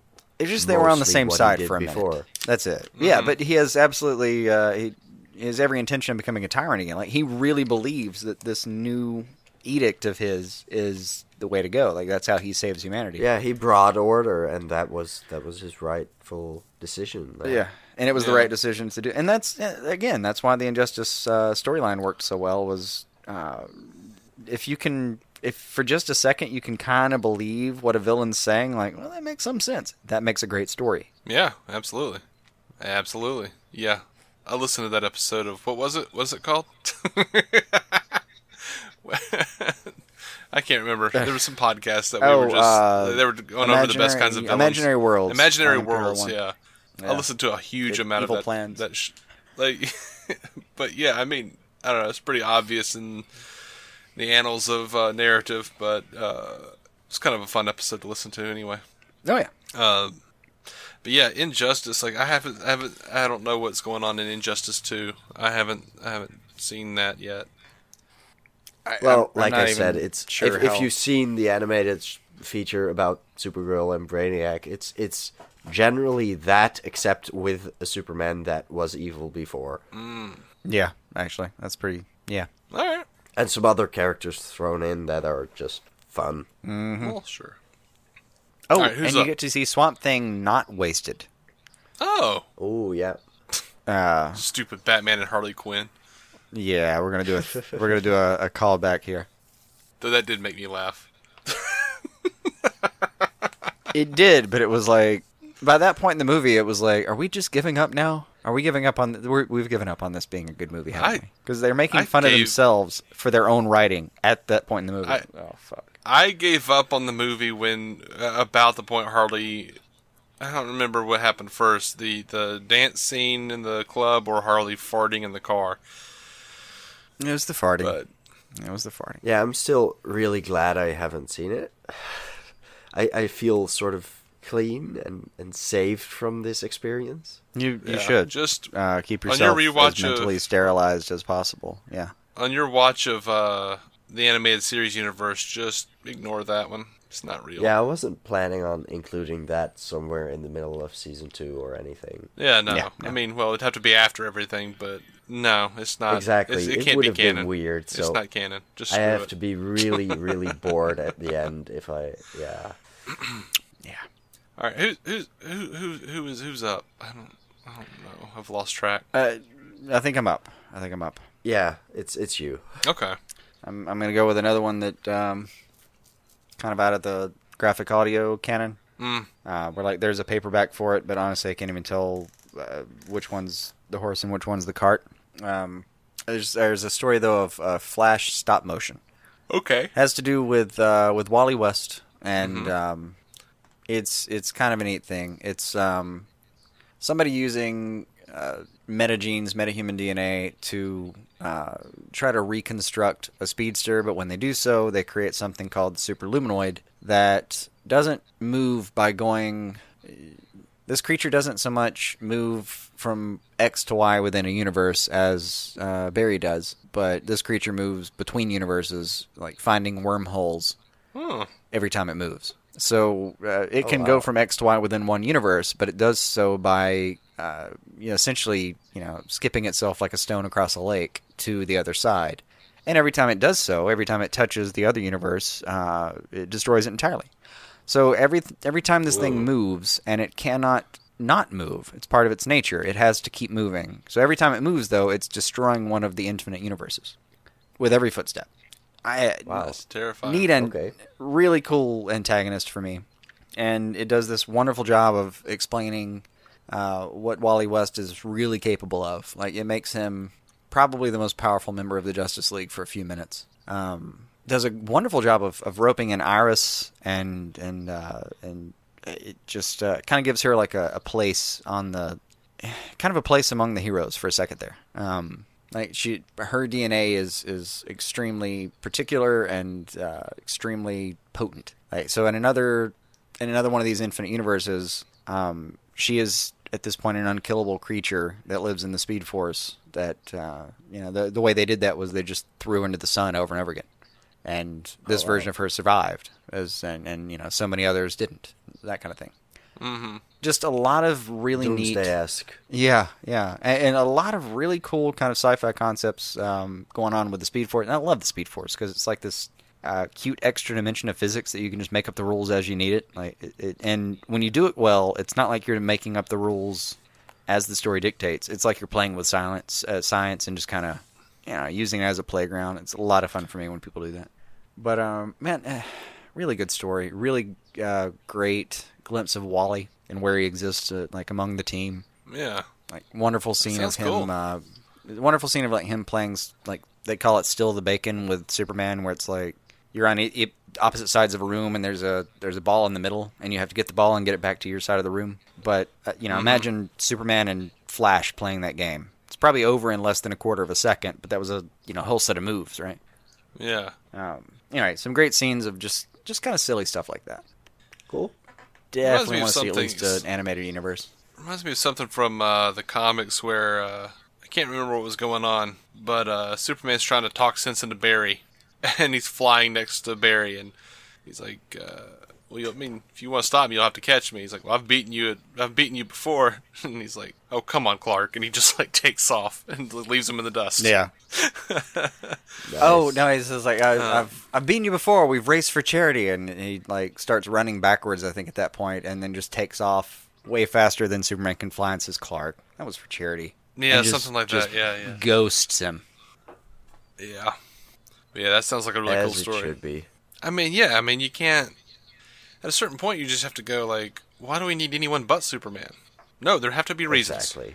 yeah, and it's it's it's wonderful too. Like so, a lot of Wonder Woman's weapons are magically based. They can she she can kind of face him when she has to. Like Green Lantern is still.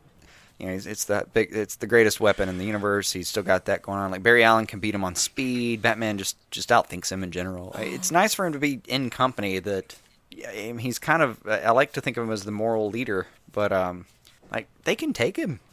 Yeah, I mean, hell, that Martian, Martian alone is is what his morality, I guess. is- that that is to me that is his morality because he is. Yeah. I mean, all these people can take aspects of him, and I think the team could take you know uh, Superman down, but you know by themselves it's They kind of like be able to. Should, but it by himself it's it's like in a one on one battle it's like you've got one angle, I've got five. What do you want to do? And, yeah, you know, it is I mean, still well, Superman. Batman alone. Yeah, I, and um, Batman alone has like doesn't even really technically have to take down Superman. I think like Batman's just got like he's got booby traps set up like just in case. Like just at any given moment, there's Yeah. probably a satellite that's hovering above wherever Bruce is, and then he goes, "Oh, there's Superman coming to do some harm." Hu- Hulkbuster that shit, you know. Yeah, I, I mean, like you could see like Superman pinning him by his neck against a wall, and and Batman being like, "Okay, you can do it, but you should know I have Brother Eye outside the satellite with a giant ass laser." Why does Batman sound like Rick? Because his neck's been compressed. Oh man, that's funny. Pickle Batman. It's pretty much what we watched in that episode. that is pretty much what that was. Do you watch the Rick and Morty, That's- Eli? I still haven't gotten started. My little brother just Oof. put it on on my Netflix account at some point, so even if I started now, we'd be messing up each other's "Where were you?" kind Mm. of uh, thing. So I'll get to it eventually. It will As be one of the with many, greatest many discovery things. periods of your life. Fantastic Can't show. wait. So I've heard from a lot of people. So I was like, "Oh, thanks for starting without me. I would have liked to watch along with you. Yay!" Just, just do whatever you got to do. Cancel whatever appointment you have to do. Just catch up with him and go. Yeah, yeah. That's a uh, that's a solid piece of advice. Yeah. Uh, did you have more on on on universe ending uh, Speedster? Oh, me? No, I just think it'd make a great animated movie. It like cool story, wraps itself up really well, right in the canon. A lot of fun to animate. Yeah. I think it'd be a fantastic DCAU or UA, whatever one we're calling it. All right, all right. Well, I guess that's me now. Um, Yep. I'm gonna go with Justice League: The Nail, and subsequently another nail, but uh, it's by A- uh, Alan Davis and Mark Farmer.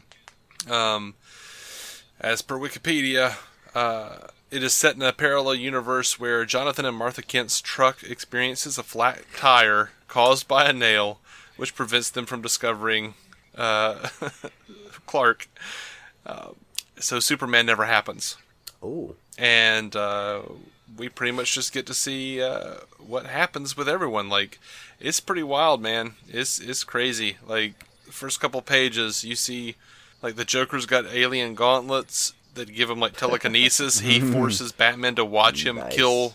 He forces Batman to watch him like crush Batgirl and Robin right in front of, just like just crush them. It's it is rough and amazing. Ouch. Yeah. Uh, very dark story. Very good, uh, interesting tale. Uh, so uh, yeah, I totally, uh, I totally want them to, to do something with that at some point. If if not a live action movie, then a uh, then a um, then an animated feature. I just I feel like uh, it's one of those great things where uh, you really get to see like uh, how important Superman is.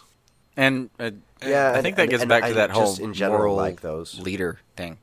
Okay, you were both talking at the same time. What? Whoops. I, I in general just just like those stories where if you change one thing you get that butterfly effect of everything being messed up. It's mm-hmm. it's really interesting. Yeah, absolutely. Jason, what'd you have? I just like the idea of uh, like Superman's real power for me. It, it, short of everything else, is him being a moral compass. So I like the idea of him not being there and seeing kind of you know how people how these people go about making their decisions without him there. Oh yeah, yeah. Um, and the, and the whole thing is sort of like the story's like theme is um, well they use this old this old uh, poem to to set up the story. Uh, for one of a nail the shoe was lost. For one of a shoe the horse was lost. For want of a horse the knight was lost. For one of a knight the battle was lost. So it was a kingdom was lost, all for the one of a nail. Um, great setup. I don't know. Yeah, great setup. Uh, really, really fun, cool story. I, I just really enjoyed it, and uh, I won't spoil the ending for the first one, but that's definitely one that both of you need to get your asses onto Amazon for. I know. it's on my wish list. it's just it's, uh, sitting there waiting for me to have money enough to buy it. It's it's good. All right, let's let's go on. Move on to the next. I believe that's my number one, right? Um, it's sort of been mentioned before, but I'd love to see the Crime Syndicate in live action. Mm-hmm. So, uh, I I my my most recent exposure to it has been the the whole Forever Evil uh, thing and how that plays out into the next arc, I believe. So. I, I I'm really intrigued by just those those characters and, and the whole opposite world and it, there has to be something great to be done with that. Uh, even even a, a, Crisis on Two Earths animated movie was still a lot of fun. Just mm-hmm. just Owlman and Ultraman. It's it's it's all wonderful. I, I, I really enjoy those those characters and just the concept. And it's it's one of the most obvious and yet very fulfilling, very very satisfying uses of a multiverse. Like what should we do? Well, here all the heroes are evil. It it seems very simple, but it's it's still very creative, and I, I really enjoy it. They also yeah, did uh, like Brave and the Bold messed with that a little bit. Mm-hmm. And I need to get on that. Oh man, that, you do. Like I, I haven't even gotten through the animated series, so you know before I get to Brave and the Bold, it's it's gonna be a little while. It is. I I admit, like you, you could watch them in tandem. It, it didn't. It wouldn't matter. It's not like they're gonna connect a lot, but strangely, there is like one scene where it will all connect, but the um, there are a couple. Nice. Yeah. Um, but yeah, like it's it's it is a nice like if you can make it through kind of the the pacing and the seriousness of BTAS and the the series that followed to get all the way through like Unlimited and Mask of the Phantasm and uh, you know Return of the Joker and all that. Then shoot over and I have seen the the movies. Yeah. Yeah. Um, really enough. They're gonna make sense in kind of a different context if you watch them, know, knowing what the series does. But then uh, you go over to Brave and the Bold, and it's this wonderful like I don't know, man. It's it's like getting a second wind in a lot of ways because you it's the original uh, WB stuff, the original Dini and and uh, Timm stuff is so it's such a, whole world. Like it, it takes a minute to take it in and to really deal with it, and then you, you get over Brave and the Bold, and it's entirely new world, and it it's it's just it takes as much time to invest in, but it's it just it reeks of fun, man. The the show has so much fun being itself. It's kind of hard to describe. Nice. I'll I'll get to it. I'm sure, as with a lot of things. Yeah, yeah. We all live that struggle. Mm. Only so much time. Took me two years day. to do Smallville. Four if you include all the time Dave's been pestering me. That's right. Maybe six. It's been a while. Like well, since the, I, I I've been pestering you since I was since I lived alone in that apartment, so it's probably been it's- like six. yeah, or you're seven. right. It's probably been six, seven years at this point of, of like the moment Oh, you realized I'm I hadn't even seen that it, bad then. plus whatever time. I'm on like episode four, Yeah. but I've started on it at some point. Uh, Yeah, I uh, yeah, I could deal with a crime syndicate movie, just a crime syndicate movie. Actually, that would be a really fun idea for a TV show. ooh, yeah, that too. Make it happen, people out there. Damn it. Well, it would be. You know, I mean, in E3, the only hero is Luthor.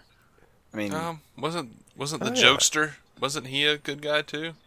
oh yeah, they added some more. I think so. Yeah. They added they added some more, but like originally it was like Earth's greatest hero was was Luthor. That's what I should have said. Um, and it would be a lot of fun to kind of, you know, find a Rosenbaum kind of gar- character to to do that again. Yeah, and Rosenbaum did a great job of uh, Smallville. Obviously, is uh, he did a great job of being menacing and also kind of charming. I mean, he, he was a, a- just a really well-rounded character by the time they finished with him. Yeah. So it would, it'd be a lot of fun to watch him, you know, be Lex Luthor, but somehow be Earth's greatest hero. And I mean, yeah, I could Mhm. I could dig a show like that. yeah. I'd be really into that. All right, Jason, what you got? What's your final one, or do you have more than one? Let's let's try one more. That uh, again, I'm gonna go back to my uh, Netflix series idea instead of movie. Uh huh. No Man's Land as an as a Mm, as an actual Netflix series. Mm-hmm. I could see it. That makes sense. So much going on there. You wouldn't want to shortchange it for you know a few episodes or uh, even even like uh, you know Sherlock does like an hour and twenty per episode, and it's like three or four episodes. Even that Mhm. would be maybe shortchanging something like No Man's Land. But I mean, there are there are whole whole arcs in that. I mean, you have you have like a, a ton of time with Harvey. You have a ton of time with Penguin. You have like a whole. I, I mean, God, it's the entire. It's almost the entire Rogues Gallery that you've got whole sections of story with to play with. I mean, that that could be like pick two or three of those. That's where we're going, and then you know where it where it culminates, especially as a dark Netflix series, where it culminates with um with that murder and with that arrest. Oh fuck, man. Mm-hmm. Um, it probably just incredible, and you know, like, and imagine an entire first episode. Imagine like an entire first episode where it's um, the the destruction of of of, uh, of Gotham and and so on. Yeah, that'd be I, that would be a really cool thing to watch. and you know a bunch of Whole- bunch of stuff in the background about how you know Batman's been gone for for how long now and stuff like that. Mm-hmm. I dig it. What do you uh, What do you got, Yep, would be dope. Dave? I think you're uh, I think you're here to wrap it up on on that one. Yeah. Yeah. Um. So basically, I want going back to uh, the retro sci-fi uh, period piece. I want a Superman movie based in the Fleischer style. Um, I, I want to, nice. you know, let's let's actually instead of just having a, a random unnamed scientist, let's do Lex Luthor, but you know, keep the bird, keep the little black bird that jumps around and squawks and stuff when he does when he pulls levers and, and whatnot, and uh, we can have him like you know reference some of the uh, the serials, uh, maybe not the, uh, the the the racist ones, but. You may need to Perhaps not. think better of some of those episodes. Sure. I seem to remember there was a there was a Japanese guy in a in a plane who wasn't portrayed Yeah. very eloquently. Um, Oof. There, that was around the time where uh, a lot of writers used the phrase Orientals, mm. and um, Actually, I think the the name of that episode was Japoteurs, that sounds right. and Wow. that's just not going to work. But um, really, really big like old timey robots being you know fighting Superman. Superman fights a freaking kaiju in one of them. Um, just a big ass lizard creature, you know. Uh, all of the there's like the the dudes who like dress up like they're like they've got like bullet helmets on and they get inside of a giant bullet and like fire themselves at the city. I want to see all that shit. I want to see. That's just so stupid, but I want to see it. Uh, again, you know, very very old style uh, movie serial type of sci-fi aesthetic that I'm looking for in uh, there, and um, you know, we I, I I don't mind if Lex Luthor is behind most of those things going on, like in his endless quest to take down Superman, and but it, it would I there's no way it would have to end with. Uh, them uh, say, you know, Perry White being like, ah, oh, well, uh, Lois, you got the story, and she's like, yeah, but you know, the day was saved thanks to Superman, and then we see Clark like take off the glasses and look at the camera and wink. That would just like make my life. that would just be the thing. That's that's all I want. Yeah, this this might be the least realistic one we've we've discussed, but sure. It would hey, be, is, it'd be fun to see like the DCAU people take on the the Fleischer universe, though. Just the animation alone that, would be a lot. That fun. would be neat. Yeah. I want a live action. That's what I want. I even want like I want the grease on the film. You know, I want the grease on the lens. The Might glamour be less shots. realistic uh, than the uh, Kingdom Come, but well, the good thing about it is it wouldn't cost like any money to make. that's that's fair they wouldn't even have to release it in theaters. You know, just release it on DC All Access or whatever the hell it is. Their that their little streaming service. Whatever you're whatever. about to charge us for.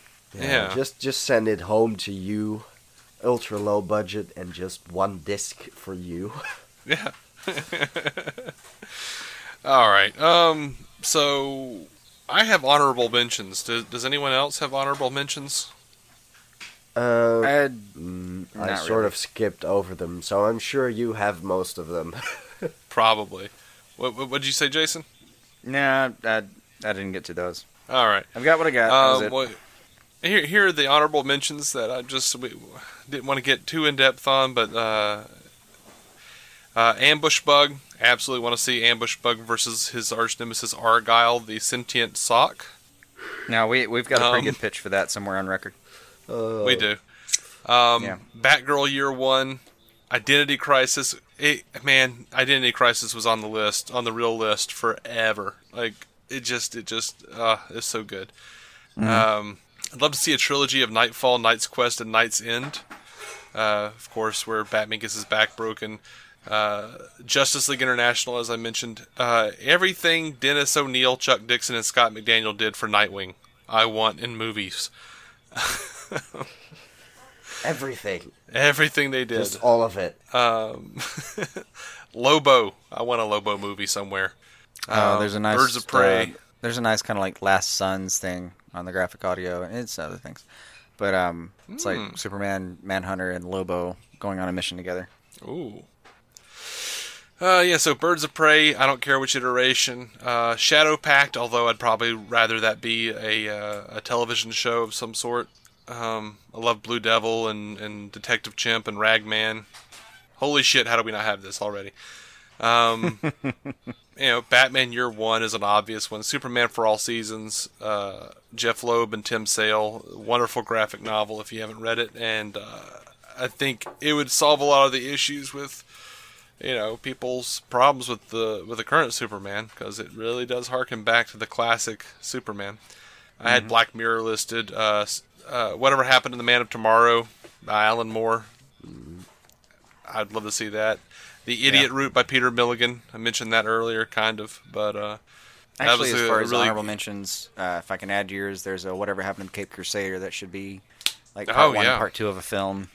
Yeah, uh, Genesis by John Byrne and Ron Wagner. Uh, really cool story about an alien invasion that also includes uh, shit about uh, the new gods and I mean we get deep into the the, the new gods mythology, uh, the old gods being a part of the source wall. It, I mean it's a big epic spanning tale. It's really cool.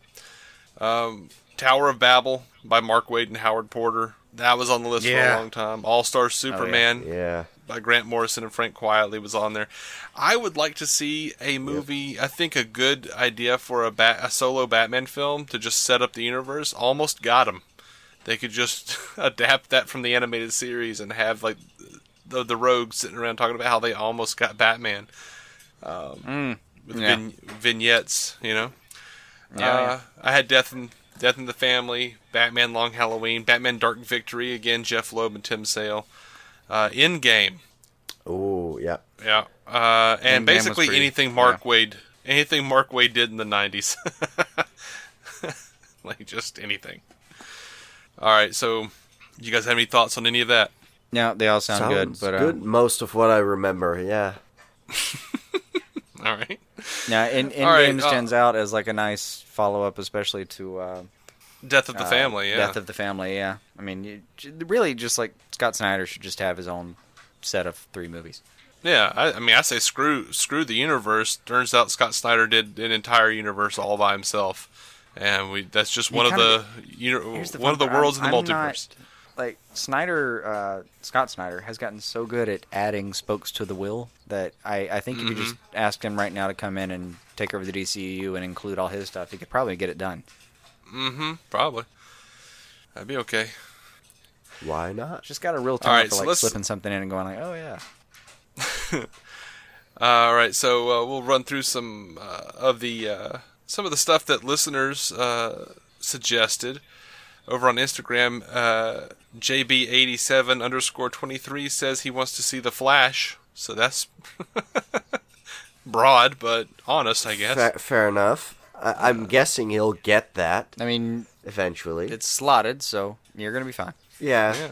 exactly. that helps. Yeah. Over on Twitter, uh, this is just the Twitter section here. AJ Sims, legendary Newfie, says this is cheating because it's already the live action, but I would like the story of Smallville season one condensed into a really great movie. I responded Superman Birthright by Mark Waid and Leinil Francis Yu, and uh, said to be fair, Smallville the complete series. That's Smallville the complete series condensed. He says yes. I'd love it. I would want it to be its own thing, though. I wouldn't want this to connect to the DCEU. Uh, Superman Birthright's pretty good too, by the way. mm-hmm. Yeah. Bob Murphy. So I've heard. Bob I, I also, just Nut. for reasons of consolidation, would like Smallville season one to only have been two hours. it could have been if we cut out all the will they won't they relationship bull crap. Um, uh, yeah. Or the freaks of the week and just make it about Lex. Right. Uh, Bob Murphy at Sports Nut Bob 81. Blackest Night. Good special effects, and it will be a visual masterpiece. Uh, Josh McKay at Red Arrow X3 says if they did the story they did for Arkham Asylum video game, that would be amazing. Imagine tight, close story with many villains. Uh, Scott Hashtag Team Batman, Scott Squadcast, uh, at Scott DC27 said Identity Crisis. Nuff said. Well, I mean, uh, man, yeah. it would be really hard to do that story and have it not be an R rating, though. Mm, yeah. Yeah, but whatever. I, I, mean, I am of the age that I do not care anymore about well, R ratings, so I I care in as maybe much the as studio does, but if they did test screenings of Suicide Squad and they were like, the audiences don't like the domestic abuse aspects of Joker and Harley's relationship, they're not gonna dig on yeah, you know okay. Doctor Light and all his shenanigans and Identity Crisis. That's just not. Anyway, um, yeah. If if they had the guts to not like back out of it and and keep that sort of thing intact, then I'd be a lot more comfortable giving them the opportunity to make that. But yeah, yeah, I, I it probably wouldn't happen uh, any way we'd like to see it. So yeah, yeah. Um, so uh, Eli Hernandez also wanted Identity Crisis. Uh, Neil isn't witty on Twitter also wanted Identity Crisis. Uh, Neil isn't witty though. Also said Green Lantern and Green Arrow hard traveling heroes. Uh, it's a, it's a personal story about self discovery, healing, and forging an iconic friendship. Uh, that would be pretty good. Um, Rocky LaRusso at Rocky LaRusso uh, says Kingdom Come, epic themes and action which might be well suited to the big screen.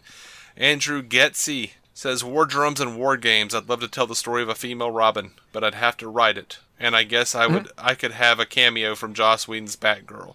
Like I love that. Like, I guess I could have Joss Whedon's Batgirl. Eh. we'll back into it. Yeah, yeah whatever.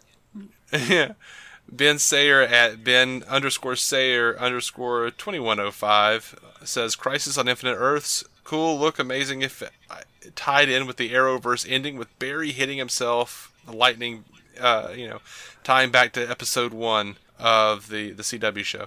They could replay the scene from season one, episode one, then fade to black. Hmm. I'd be down for that. That'd be really cool. Mm-hmm. Um, Nerdy Tastic says World's Finest from Superman the Animated Series. I think it has the right balance of action and tension between Batman and Superman without delving into bombast.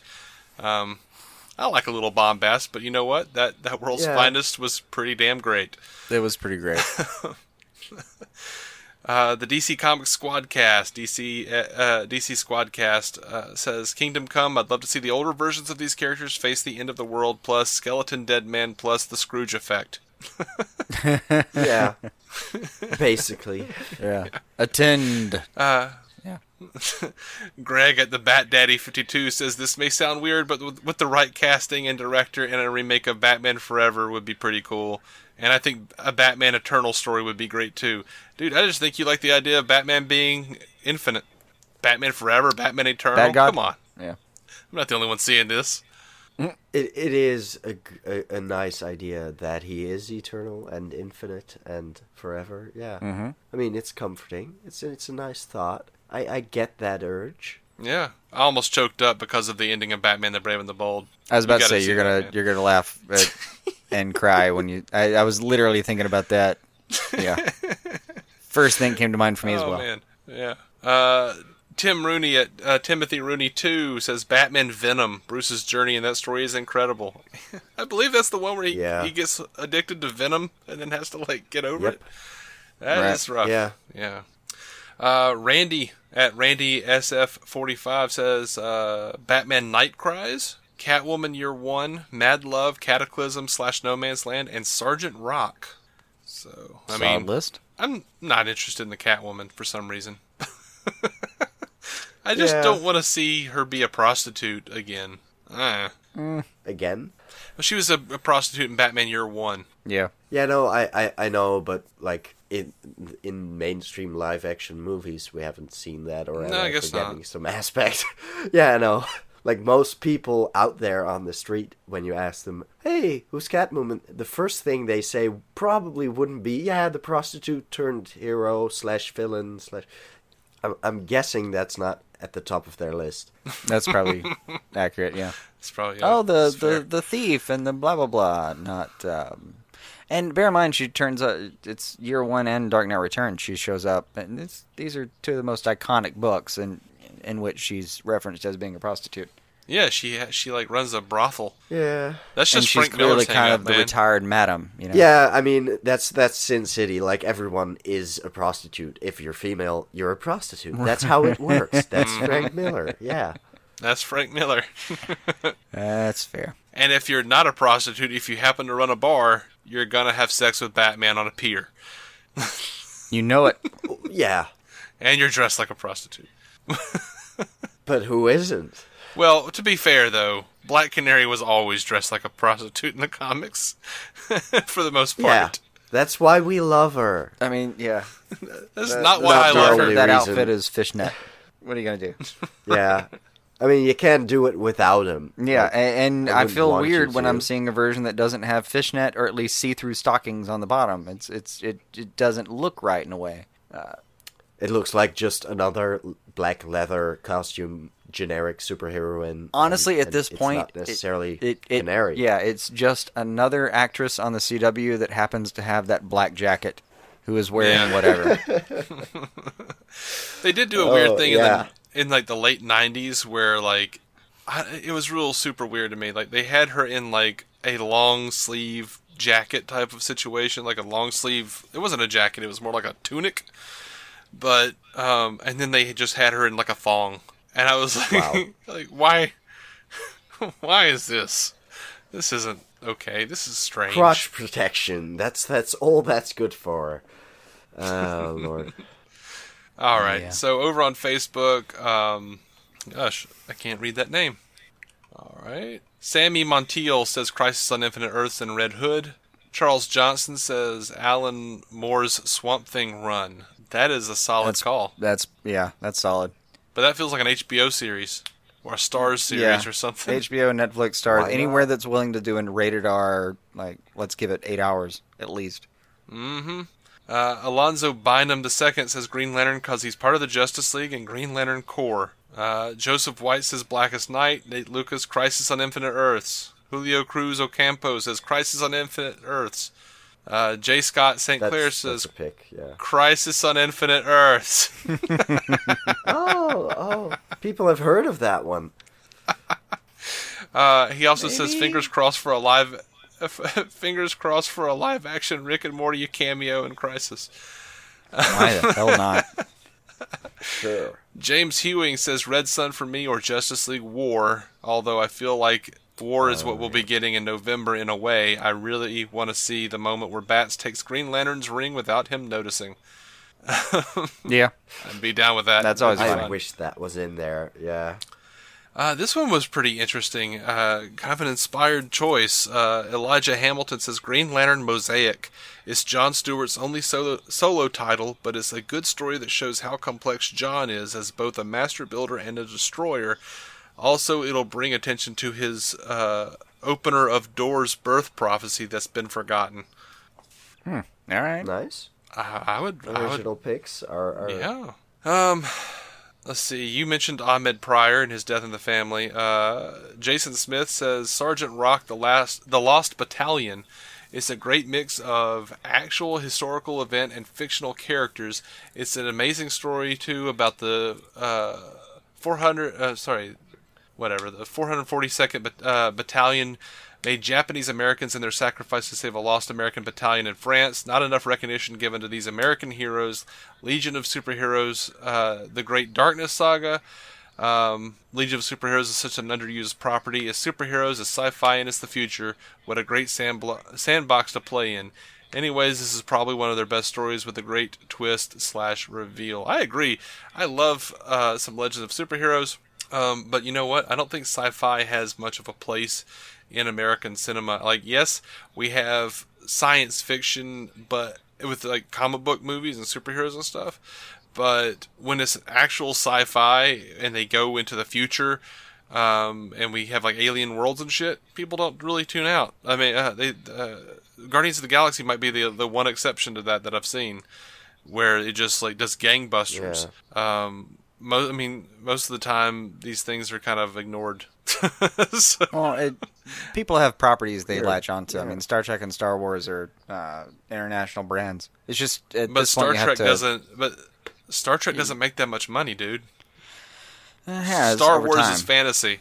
It has over time, and it does in merchandising because of the fans. But in in terms and of Star like, Wars being fantasy, who rolls is... out to go see a movie? No, no. Uh, they they still make their money in the theaters, though. Uh, well, I'm sorry, Star Wars does. Star Trek, we'll see. it's apparently well, going to kick off a whole network. Sorry. Uh, yeah, Star Wars makes its money in merchandising as well, but I mean, Star Trek is much less known, recognized, and accepted. It's just, it's just not just, nearly as accepted. I know. I, I just think the, the um, level, no. It, they, they they both have a like a huge uh, market share of, of just humanity, but still, you've got to. I don't know. I, it, when it's palatable, when it's like, uh, give me the same thing, only different. A lot of people are willing to go go on that ride.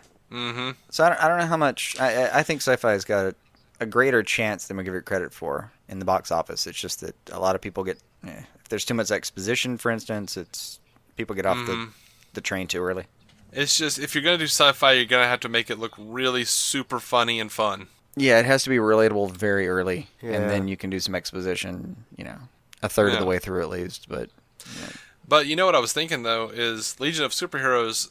I think Robert Rodriguez would be a really good director for that. He could do darker stuff, you know, like uh, you know whatever that was. That um, don't know what you got. Desperado. Well, yeah, he did the Desperado movies, and he, he kind of did some of the Grindhouse stuff with Tarantino. But then again, he also oh. did like the Spy Kids stuff for his kids. And the Spy oh, Kids stuff very much feels around. like Legion of Superheroes. Gotcha. Yeah. Yeah. anyway, uh, Mia Hooker says death of the family, And uh, last but not least, Deej Penhollow of the Nerd Talkalypse podcast says uh, it's not a new suggestion, but I just watched Assault on Arkham and decided that that's what Suicide Squad should have been. Uh, yep. Now, onto my answer. I think I'll go with Crisis on Two Earths because there are so many fun moments in that movie, and I think Crime Syndicate would be dope AF. I think that stands hey. for Apple Farm. If I'm yes, not. yes, I'm pretty sure. I, I'm not a native speaker, but I'm pretty sure that's it. Yeah. So uh, he no, thinks Crime Syndicate picks. would be dope Apple Farm. Right. and um, it would be one hell of a dope apple farm. Yeah, the place we all think of when we think of you know images of happiness and whatever. We think of Apple Farm, and we do it with such regularity right. that we've just abbreviated it to AF. Yeah, basically, and know, the crime syndicate is also very calming and and in that same sort of vein. Calming AF. But I yeah. don't I don't think crime syndicate would be a dope apple farm. Sounds like a lot of uh, bad seeds. Depends on whether you ask, ask them. a lot of bad seeds, Jason. ah, ah. them, whole different conversation. Do you get it? Seeds. All right, we're we're done here. I I this may be the longest episode like, we've ever done. It might be. I'm I'm glad to be on it. I feel honored now. All right. Um. Gosh, if you've listened on to the, if you well, if you if you're still here, listening to these words, um, God help you. Good on you. Thanks. I don't know who you are or why you exist, but thanks. Um, Unless you skipped ahead and cheated, like right. That's that's the exception. In that case, go back because there's a monster Listen at the end of this book. Ooh. what the hell's happening? Um, uh, all right. So, uh, Eli, thank you very much for being a part of the show. It was my pleasure. Um, once again, go check out Eli's podcast, Stealing the Remote. It is phenomenal. Yes, please do. Uh, we are also on Twitter at Remote Stealing and uh, anywhere else you can find us by that name. Yeah, and we have a link to uh, Stealing the Remote as well in our Friends segment. Uh, we have a friends page and we have a little like friends side tab on dconscreen.com, which is where you can find us, as well as on Twitter and Instagram and Facebook under DC on Screen. So, uh, and you can also call us and leave us a voicemail 205 259 6331, and we'll get to that on our news episodes. Um, Wait, you're telling me I could have just sent in a voicemail and skipped the whole crossover thing? Yep. Oh, absolutely. Yeah. Okay. That's uh... good to know. Yeah. Okay. I. Uh, well, I mean, we say it every week. Not doing your research, Eli. yeah. No. No. I. I just now. oh well.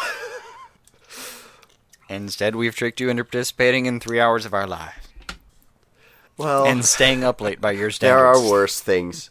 Yeah, yeah, I usually would have fallen asleep by now, I'm pretty sure. And it's not even that late, I just go to bed early. Hmm. Mm, yeah. Well. But it's worth it. We're gonna get out of here. Um, he says, one foot into a we dream. should. oh, thank you guys for listening. Uh, again, thank you, Eli, for being a part of this episode.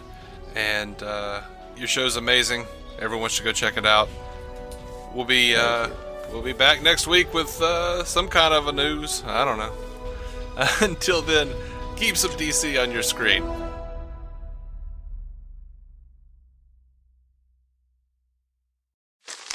Me, me, me, me, me, but also you. The Pharaoh fast forwards his favorite foreign film, Powder Donut. okay, what's my line? Uh, the only line I see here on the script is get options based on your budget with the name your price tool from Progressive. Oh man, that's a tongue twister, huh? I'm sorry, I'm gonna need a few more minutes. bulbous Walrus, the Bulbous Walrus. The name your price tool, only from Progressive. The owl ran afoul of the comatose coxswain. Progressive Casualty Insurance Company and affiliates. Price and coverage match limited by state law. 15 minutes could save you 15% or more. Oh, that's a cheer we used to do in softball. Uh, what? It's uh, actually Geico. Whenever someone hit a triple, we would wave our bats and yell, 15 minutes could save you 15% or more. But we never got to use it because we would only hit home runs. Annoying. The phrase is from Geico because they help save people money. Geico? Yeah, they were our team sponsor. Geico. 15 minutes could save you 15% or more.